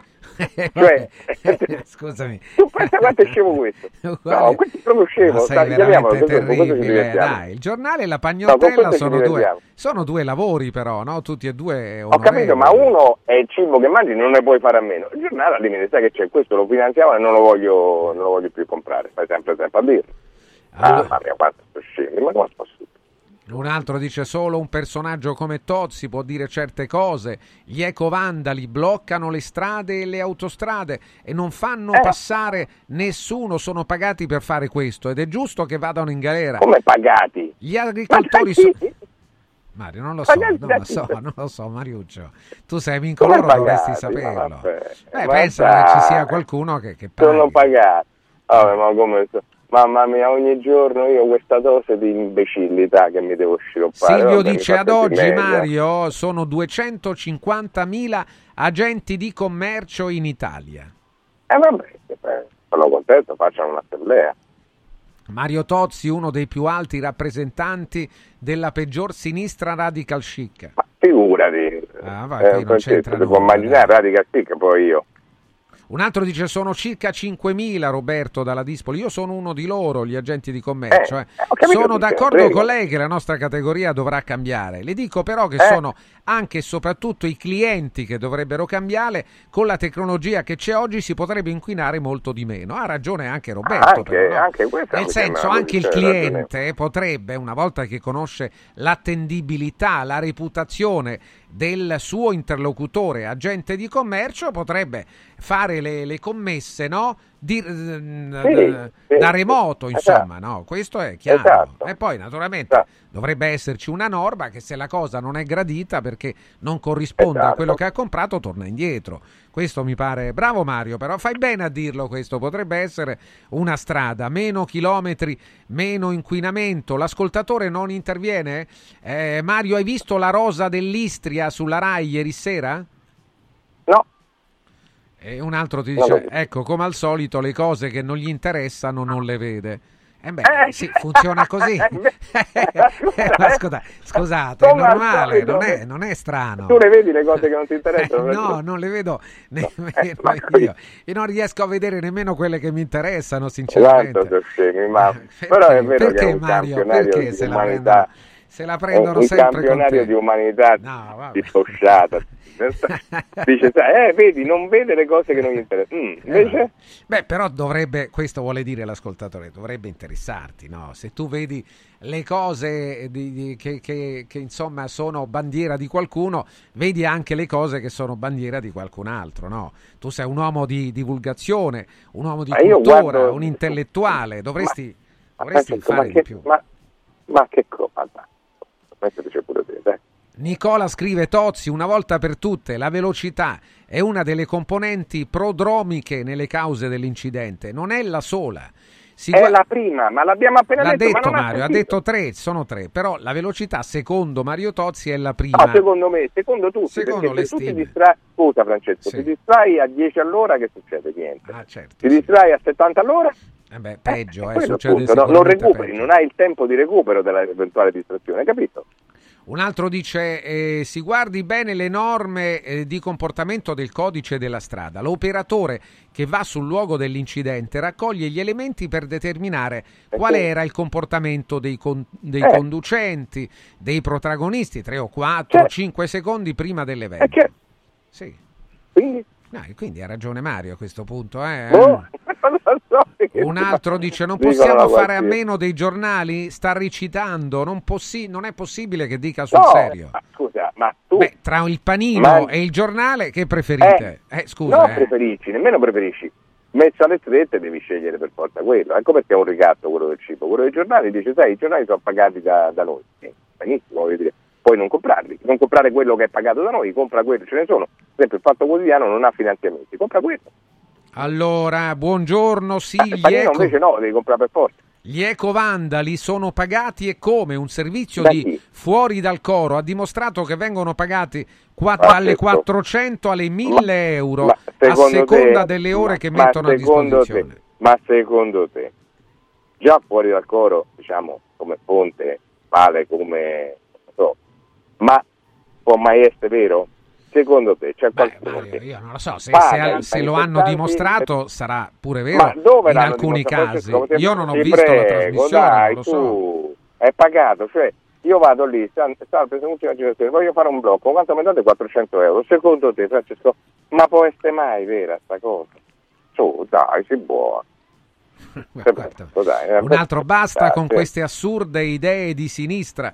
Vogliono proibire le auto eh, in centro perché fa male città, sì. alla salute. Però Le sono per la legalizzazione della droga. Vi suggerisco di premere Ma reset scusa, sulle vostre ma, teste. ma- ma vedi quanto è scemo questo? Cioè tu in Italia è, l'alcol è libero, sì, il fumo pure è libero. Beh, la Non droga si vede no, perché, però, Mario, eh. Non si vede perché la cannabis no, che fa sostanzialmente, nella peggiore delle ipotesi, male come queste altre due cose. Perché non ci arrivano, Francesco? Sono stupidi, sono sta- sono No, tanto no, Mario, ci sono delle La domande. stupidità non, è comba- non la puoi combattere, l'ignoranza potresti anche, ma, ma la stupidità non la puoi combattere. Questo è proprio scemo. Sono Gabriele, sono Gabriele Lungherese. Che ne pensa Tozzi del fatto che i vigili lasciano la macchina di servizio in doppia fila e poi fanno le multe alle macchine private Ah, in ma doppia che- fila? Ma che discorso è? Eh beh, è una domanda. Il vigile la può lasciare dove gli pare, ma non è quello il punto. Come la può lasciare dove è- gli pare? Mario, È la, dici? gente, è la gente, ma sì, perché magari il vigile proprio per fare le multe si deve fermare lì. Questa è la gente che usanna Fleximan, capito? Stiamo parlando di questa roba qua, di questa roba qua. Cioè, come, eh, perché fanno fare cassa ai comuni. Sai come fai a non fargli fare cassa ai comuni? Stai nel limite. Vedrai che non ti arriva la multa dell'autovero. Perché non stai nel limite? Ah, insomma. Mario, Roberto dice Mario, ma tu hai mai preso una multa? Sì, tanto. Mario, molte, molte multe prende Mario. eh. No, prendo nella mia vita 74 anni, di cui dal 78 la patente, ho preso diverse È successo multe, anche a lui, ma per quale motivo? Eccesso di velocità, Mario?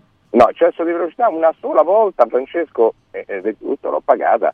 La velocità massima era consentita, mi pare, in quel tratto 40, io mi pare sono stato entro i, i- entro i 60 o 65. ragazzi, Ai che ai ai, vabbè. Questa è stata Eri l'unica multa che ho giovane. preso per eccesso Forse eri giovane, Ho no? Eri preso- molto giovane. Ho preso eh, dei divieti di sosta perché ma mai da doppia fila, per esempio, né mai davanti a un, ca- a un portone carrabile, ma eh, magari e non eri parallelamente rispetto al marciapiede, altre multe di questo tipo qua.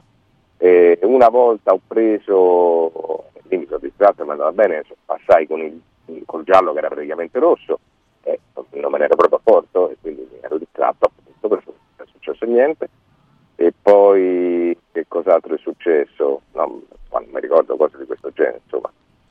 Non ho manco mai avuto incidenti, una volta solo mi sono venuti addosso e basta. Questo è Mario, questo è il curriculum eh, di Mario eh. alla guida, alla guida. Eh, c'è quella macchia lì dei 60 all'ora, no? Ma è, successo una volta sola, insomma. Una volta sola. No, ma è sbagliato, peraltro io non dico mica che non sbagli, però riconoscere che è sbagliato e dire no, mi raccomando, questo non deve succedere più, soprattutto non deve succedere in città. Allora, un altro dice: gli italiani nella penisola d'Istria c'erano dal 1100, dalla Repubblica Eh. di Venezia. Oggi ci sono scuole in italiano e il fascismo non c'entra nulla. In Istria, ma Mario non l'ha mai detto, perché lo dite a Mario? Ah, ma- forse, ma- forse, no, ma forse vuole condividere questa notizia, sì. Ma non puoi nemmeno tornare così indietro nel tempo, Francesco, perché sennò che vogliamo fare? Che, che c'erano, dove adesso c'è Roma, c'erano i Sabini, che fine hanno fatto? Li abbiamo discriminati? Sono stati eliminati? E dai, tu, che facciamo? Fernando scrive eh, quello che è successo eh, in Istria e Dalmazia equivale alla Shoah, Mario? No, che cosa, ragazzi? È una domanda, Mariuccio, è una domanda, la domanda è la domanda. Vabbè, sostanzia però la risposta, no? Sostanzia. Lì c'è stata un'occupazione nazifascista, antifascista che ha portato eccessi terrificanti, ti ricorderai, a questo c'è stata una reazione divina, questo è, basta leggerci il libro di storia.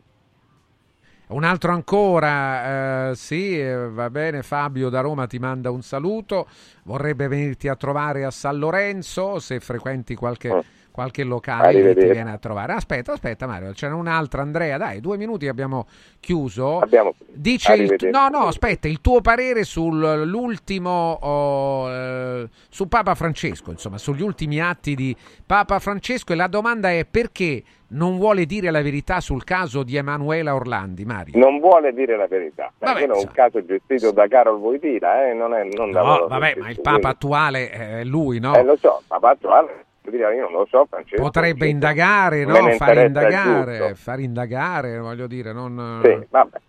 Che? D'accordo. Non ti interessa, Non chiudi così. Interessa molto poco. Va bene. Mariuccio, grazie, buona giornata. Eh, chiude Mario, è così.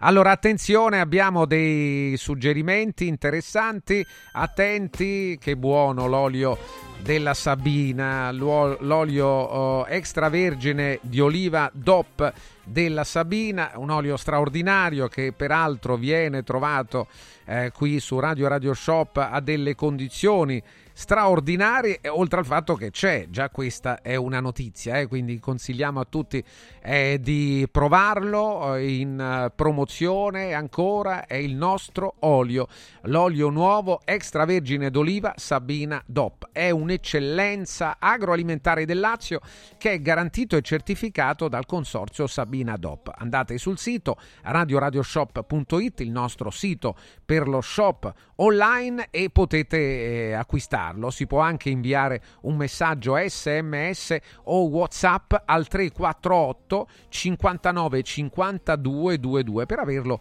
direttamente a casa. Allora il numero è 348 59 52 22. Basta scrivere olio della Sabina. Allora quali sono le promozioni? Una confezione da 6 bottiglie da 750 ml, cada una a 69 euro. Una confezione da 2 lattine da 3 litri, cada una 75 euro. Una confezione da 5 lattine da 3 litri, cada una 189 euro. Olio nuovo extravergine di oliva Sabina DOP. È, è, è l'oro della Sabina, un prodotto straordinario che eh, noi conosciamo molto bene e ne siamo veramente orgogliosi. Attenzione alla t-shirt Fee Therapy su radioradioshop.it.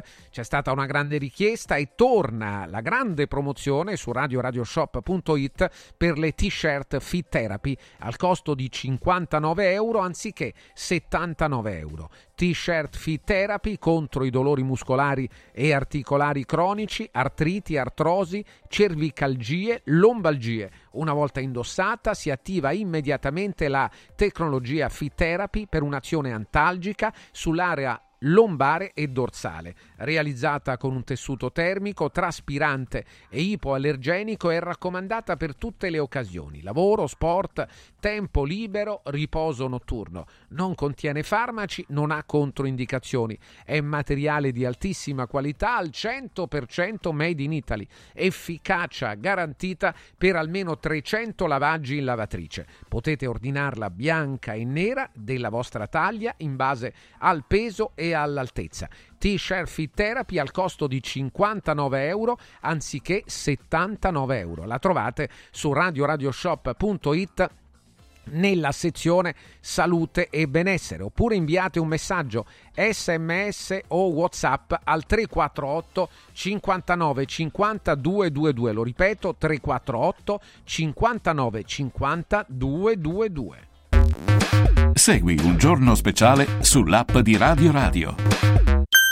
Riscopri l'importanza e la bellezza di un sorriso sano e splendente. I dentisti di Solo Sorrisi sono a disposizione per la salute e la bellezza della tua bocca. Tecniche avanzate, nessun dolore, tempi rapidi.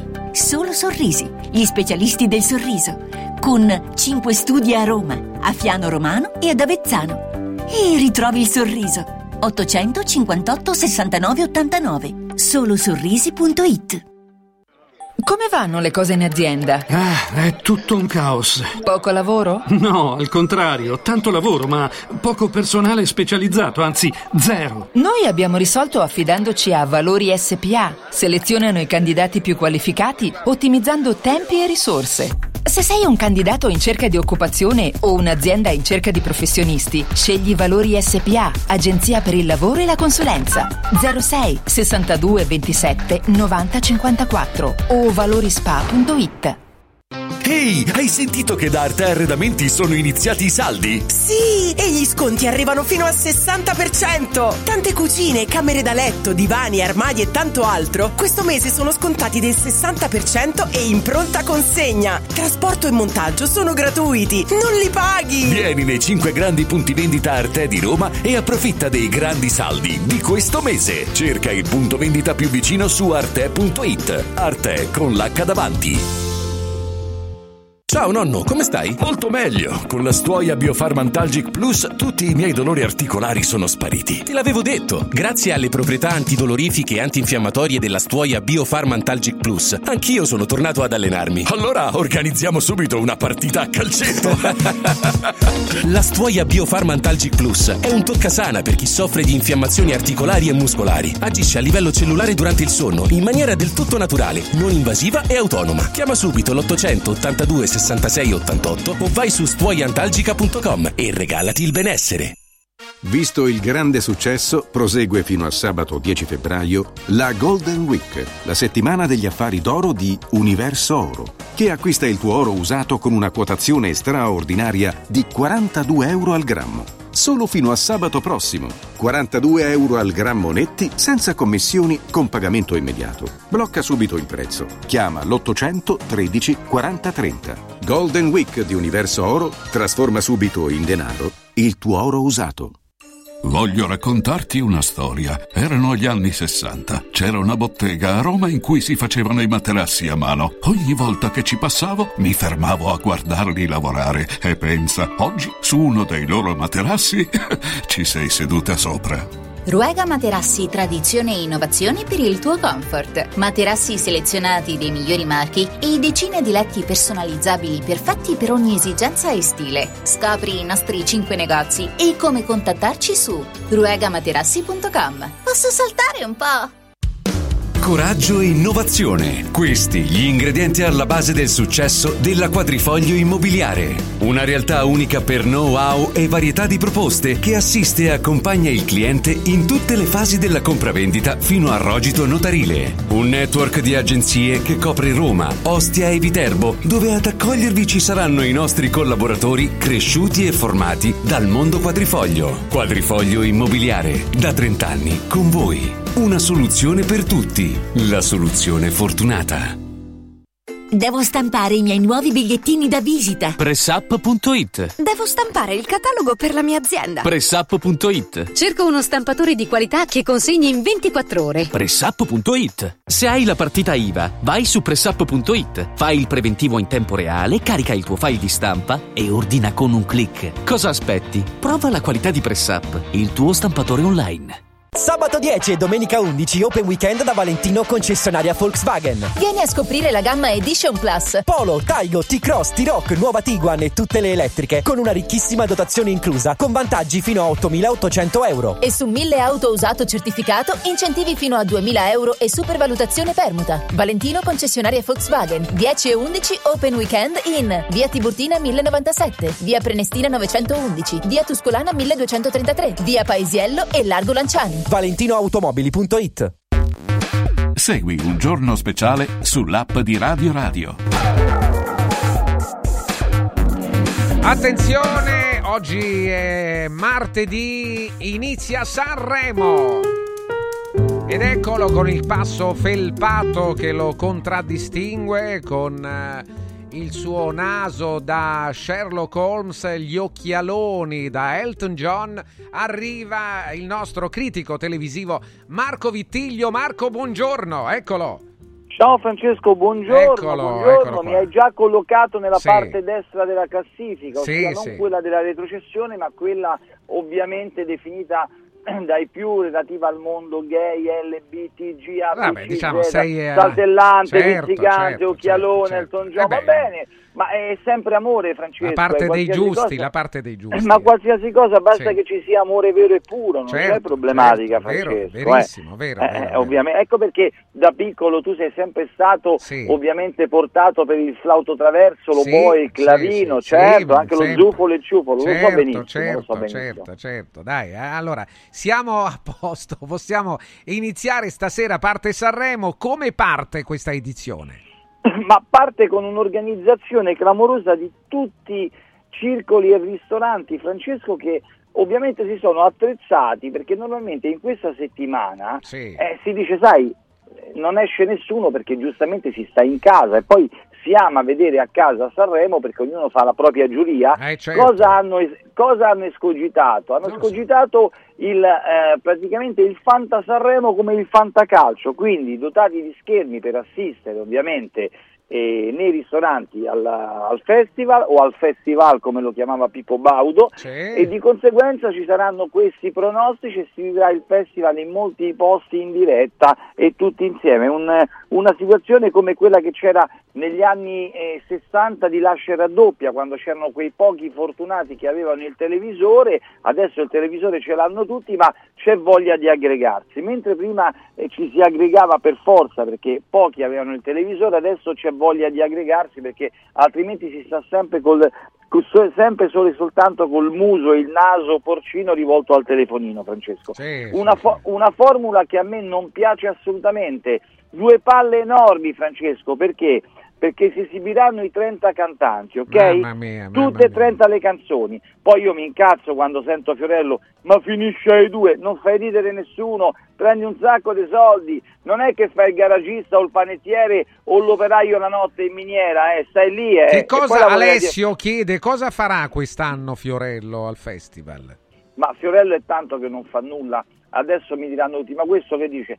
Fiorello non fa più ridere nessuno tranne due persone, quei due che ha accanto, Biggio e Casciari che Eh, sembra vabbè, ma sempre di più sono, Jimmy queste sono opinioni personali, Marco. È opinione mia, mi denunciate tua, di quelle latte, no, ma io glielo ferma. dico, ma chi fa ridere? Chi fa ridere di cosa? Legge il giornale, legge la rassegna stampa e poi si ride. Ma tu quando leggi la rassegna stampa e sei un maestro delle rassegne stampa, l'hai fatta te a Roma le prime rassegne stampa a Roma e Radio, Francesco, il format.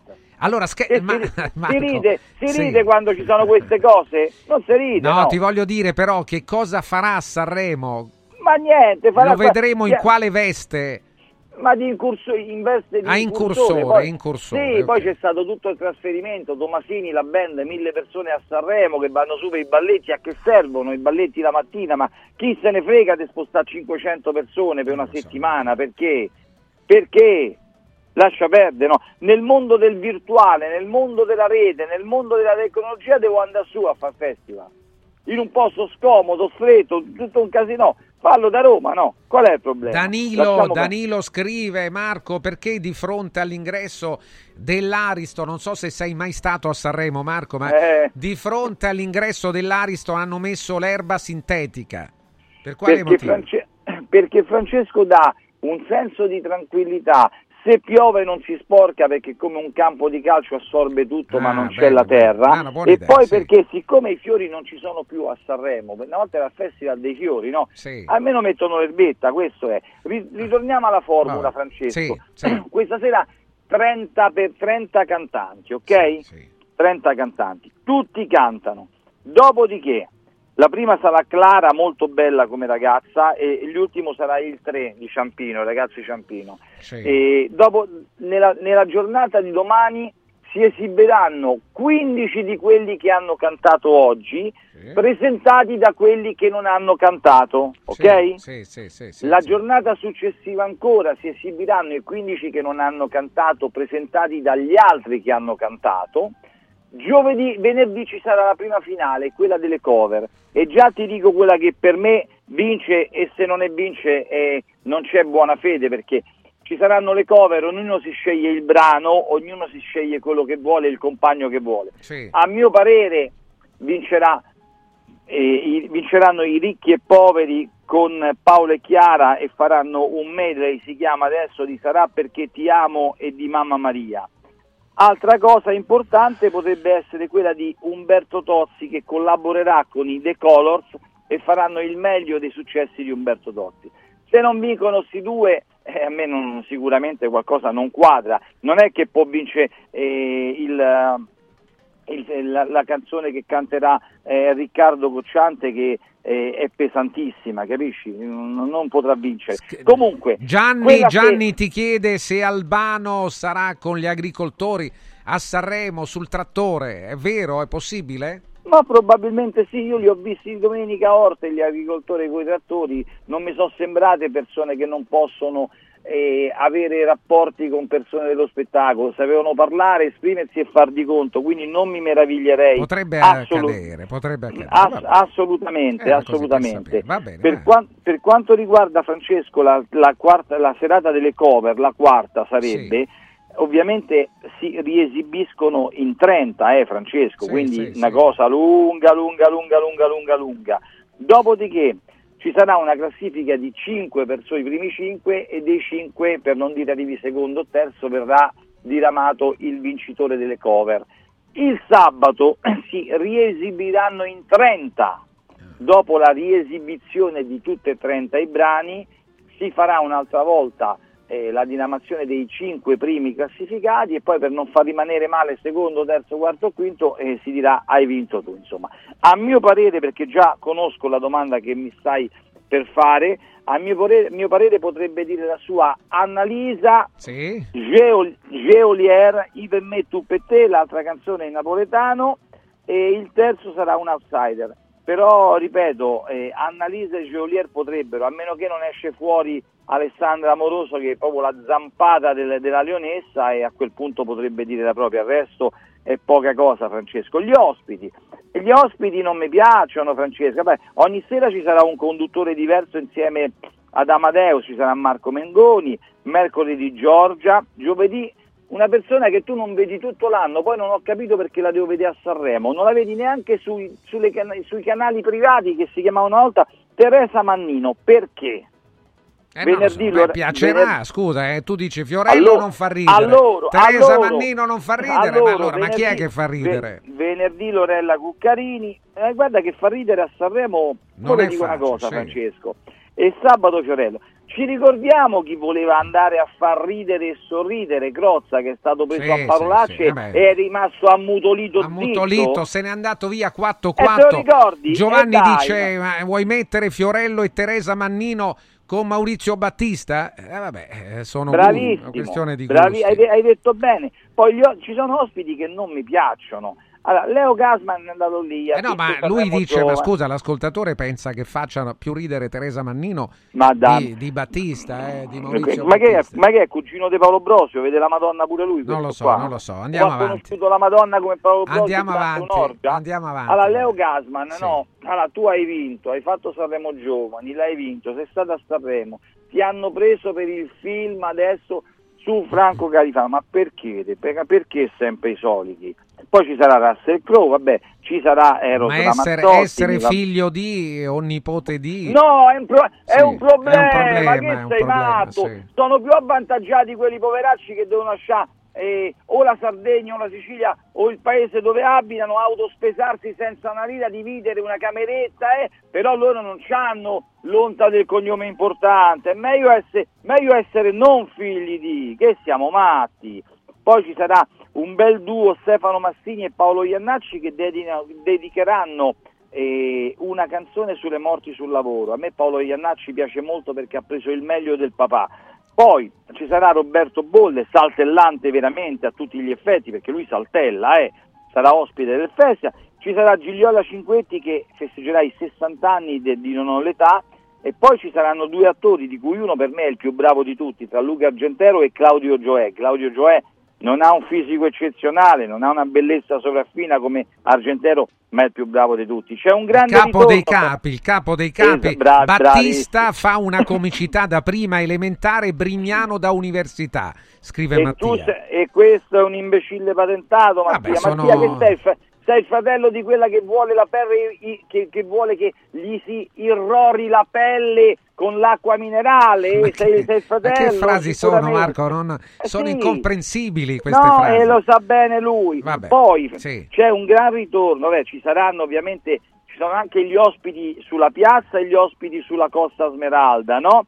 Sulla Costa Smeralda c'è un bel ritorno perché a parte Sinclair, Bob Sinclair, ma c'è il ritorno di un grande artista, di Gigi D'Agostino che è stato male per circa tre anni Sì. e sono contento che sia stato eh, coinvolto un artista bravo che non è andato mai sopra le righe ma che è stato male e si è ripreso. Dare una possibilità a chi non se l'è vista bene a mio parere ed è bravo per me è molto importante. Gli ospiti invece nella piazza Colombo c'è Lazza, c'è tutto il festival passato, Lazza, Rosa Chemical, Paolo e Chiara, Tananai e poi c'è Arisa. Arisa quella sta dappertutto, Arisa fa tutto, doppiatrice, fa tutto, cantante, sì. saltellante, trapezista, sì, sì, probabilmente eh, Domatrice di Leoni anche, no? ma anche donatrice di organi Sì, probabilmente. No, no, domatri, dai, eh. domatri. Ah, senti, Gino, Gino, Gino, Gino, Gino Gino. scrive, dice eh, c'è spazio per tutti, ma non c'è più spazio per Gigi D'Alessio che tutto sommato è un onesto artista. Ma no, ma guarda che Gigi adesso sta, non vuole andare perché Gigi andrà a fare... Eh, vabbè, eh, qua non è fare- come la volpe e l'uva, Mario, adesso. No, eh, ma Marco, Gigi dai. D'Alessio, Sì. no, ma Gigi D'Alessio va a fare, va- è- ha, ha gradito partecipare e ha Sì. concesso eh, la, la sua presenza per andare a fare la se- nella serata delle cover, ma non gli interessa Gigi. eh. Gigi è uno che ha fatto di tutto e di più. Ricordiamo che Gigi è un altro che nel Sanremo 2000 non dirli mai, è un altro de- delle situazioni che è arrivata quasi ultima, che ha venduto più di tutti, così come adesso tutti si impastano la bocca con Vasco Rossi, con Zucchero, da Alessio ha fatto la stessa cosa, eh. Non Sì, c'è sì, assolutamente... Ma Gigi che, che deve dimostrare? È più uno che so 30 anni che sta sempre ai livelli massimi. Ci sarà il quarantennale eh, di Eros Ramazzotti, Ah, di Terra Promessa. sì, cioè, per andare avanti, per Sì. guardare il futuro occorre tornare all'antico, perché Sempre altrimenti indietro. questi ragazzi non c'è traccia. Vogliamo dire anche però qualcosa di quello che è accaduto domenica da Mara Veniere e sabato sera della Eccolo, là. televisione? Eccolo lì, che è successo? Che è successo? Domenica In non si chiama più Domenica In nel mese del festival, si chiama Domenica Imps, perché ovviamente invita persone che sono bravissime, che durante Sì. tutto l'anno non vengono mai invitate, ma che hanno anche 80, 90, 95 anni come Villa De Angelis, Tony Dallara e tanti altri. L'hanno soprannominato Domenica Imps perché oltretutto riesce a perdere contro amici anche nella settimana del festival così come ha straperso, come, come- come ha straperso, anzi così come ha stravinto affari tuoi, affari tuoi contro Striscia, quasi 6 milioni contro 3, il 31% contro il 18%. Ma perché non ti fermi un attimo? Perché? Avevamo detto che Made in Italy, che è la copia di Made in Sud con Gigi Rossa, sarebbe andato male, infatti è calato al 5%. Voglio dare un consiglio a 9 TV. Quando si tratta di un caso importante ed appassionante che crea molta rabbia e tutti siamo- ci sentiamo genitori, fratelli e parenti dei genitori di Marco Vannini, quel ragazzo meraviglioso stato, eh, che, che fu ucciso lì alla Dispoli in maniera falsa da quella famiglia di, di invertebrati, no, di falsi, bugiardi, quando si trasmette questa opera molto bella, non la trasmettete il sabato sera quando c'è una controprogrammazione come c'è posta per te, come tali e quali che c'è posta per te, ha sventrato letteralmente tali e quali con il doppio di ascolto, quando c'è questa controprogrammazione che appare una parete perpendicolare, impossi- perpendicolare impossibile da superare e da girare, non sprecate sti, sti colpi, perché quello è un bel caso da dover vedere, il caso di Marco Vannini, Francesco. Eccolo lì, è Marco Vittiglio. Attenzione alla tosse, Marco. Diciamo che fare il critico televisivo è come dire, è come dire nulla facente patentato. Che cosa rispondi? No, è bello mio, ascoltami, chi è che scrive questa stronzata? Non, eh, beh, è un'opinione, non, non mette la firma. Non mette la No, firma. ti spiego. Sì.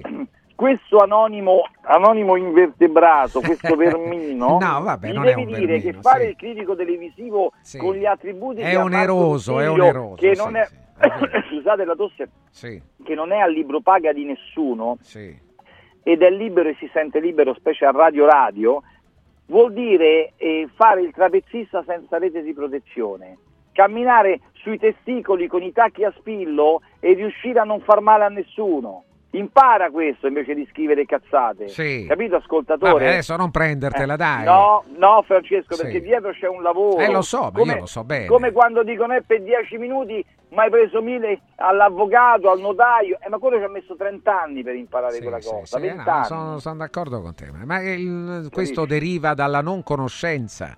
Poi, anche per Barbareschi, Sì. anche per Barbareschi in barba a tutto. Sta andando 3%. forte, eh, Barbareschi? No, va male, sembra piccolo mondo antico, è lentissimo.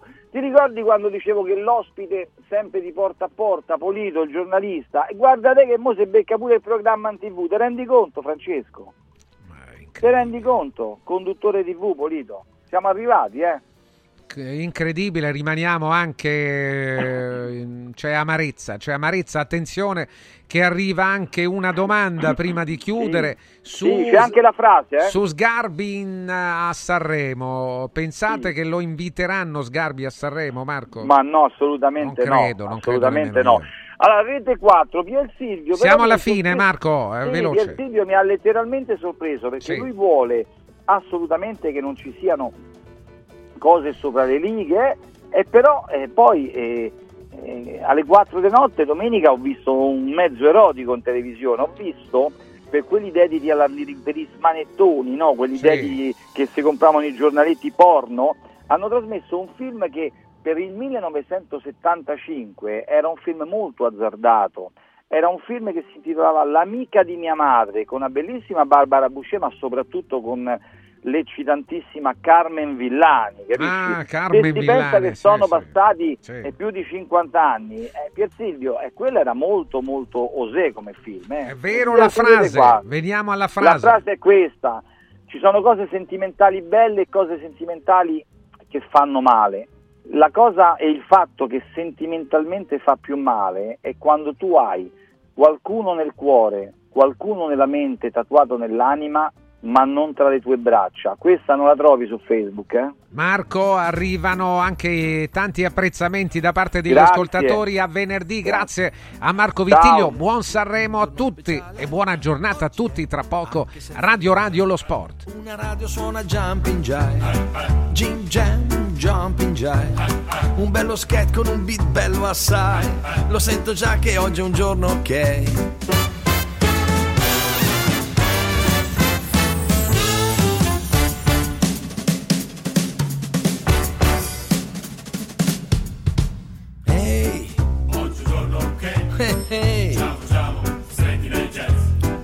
Scivola, dondola sul mio show Entra dentro il brivido Poi Fino a stasera. E poi una notte. E che c'è nell'aria felicità Oggi è un giorno che ricorderai Radio Radio ha presentato Un giorno speciale con Francesco Vergovic.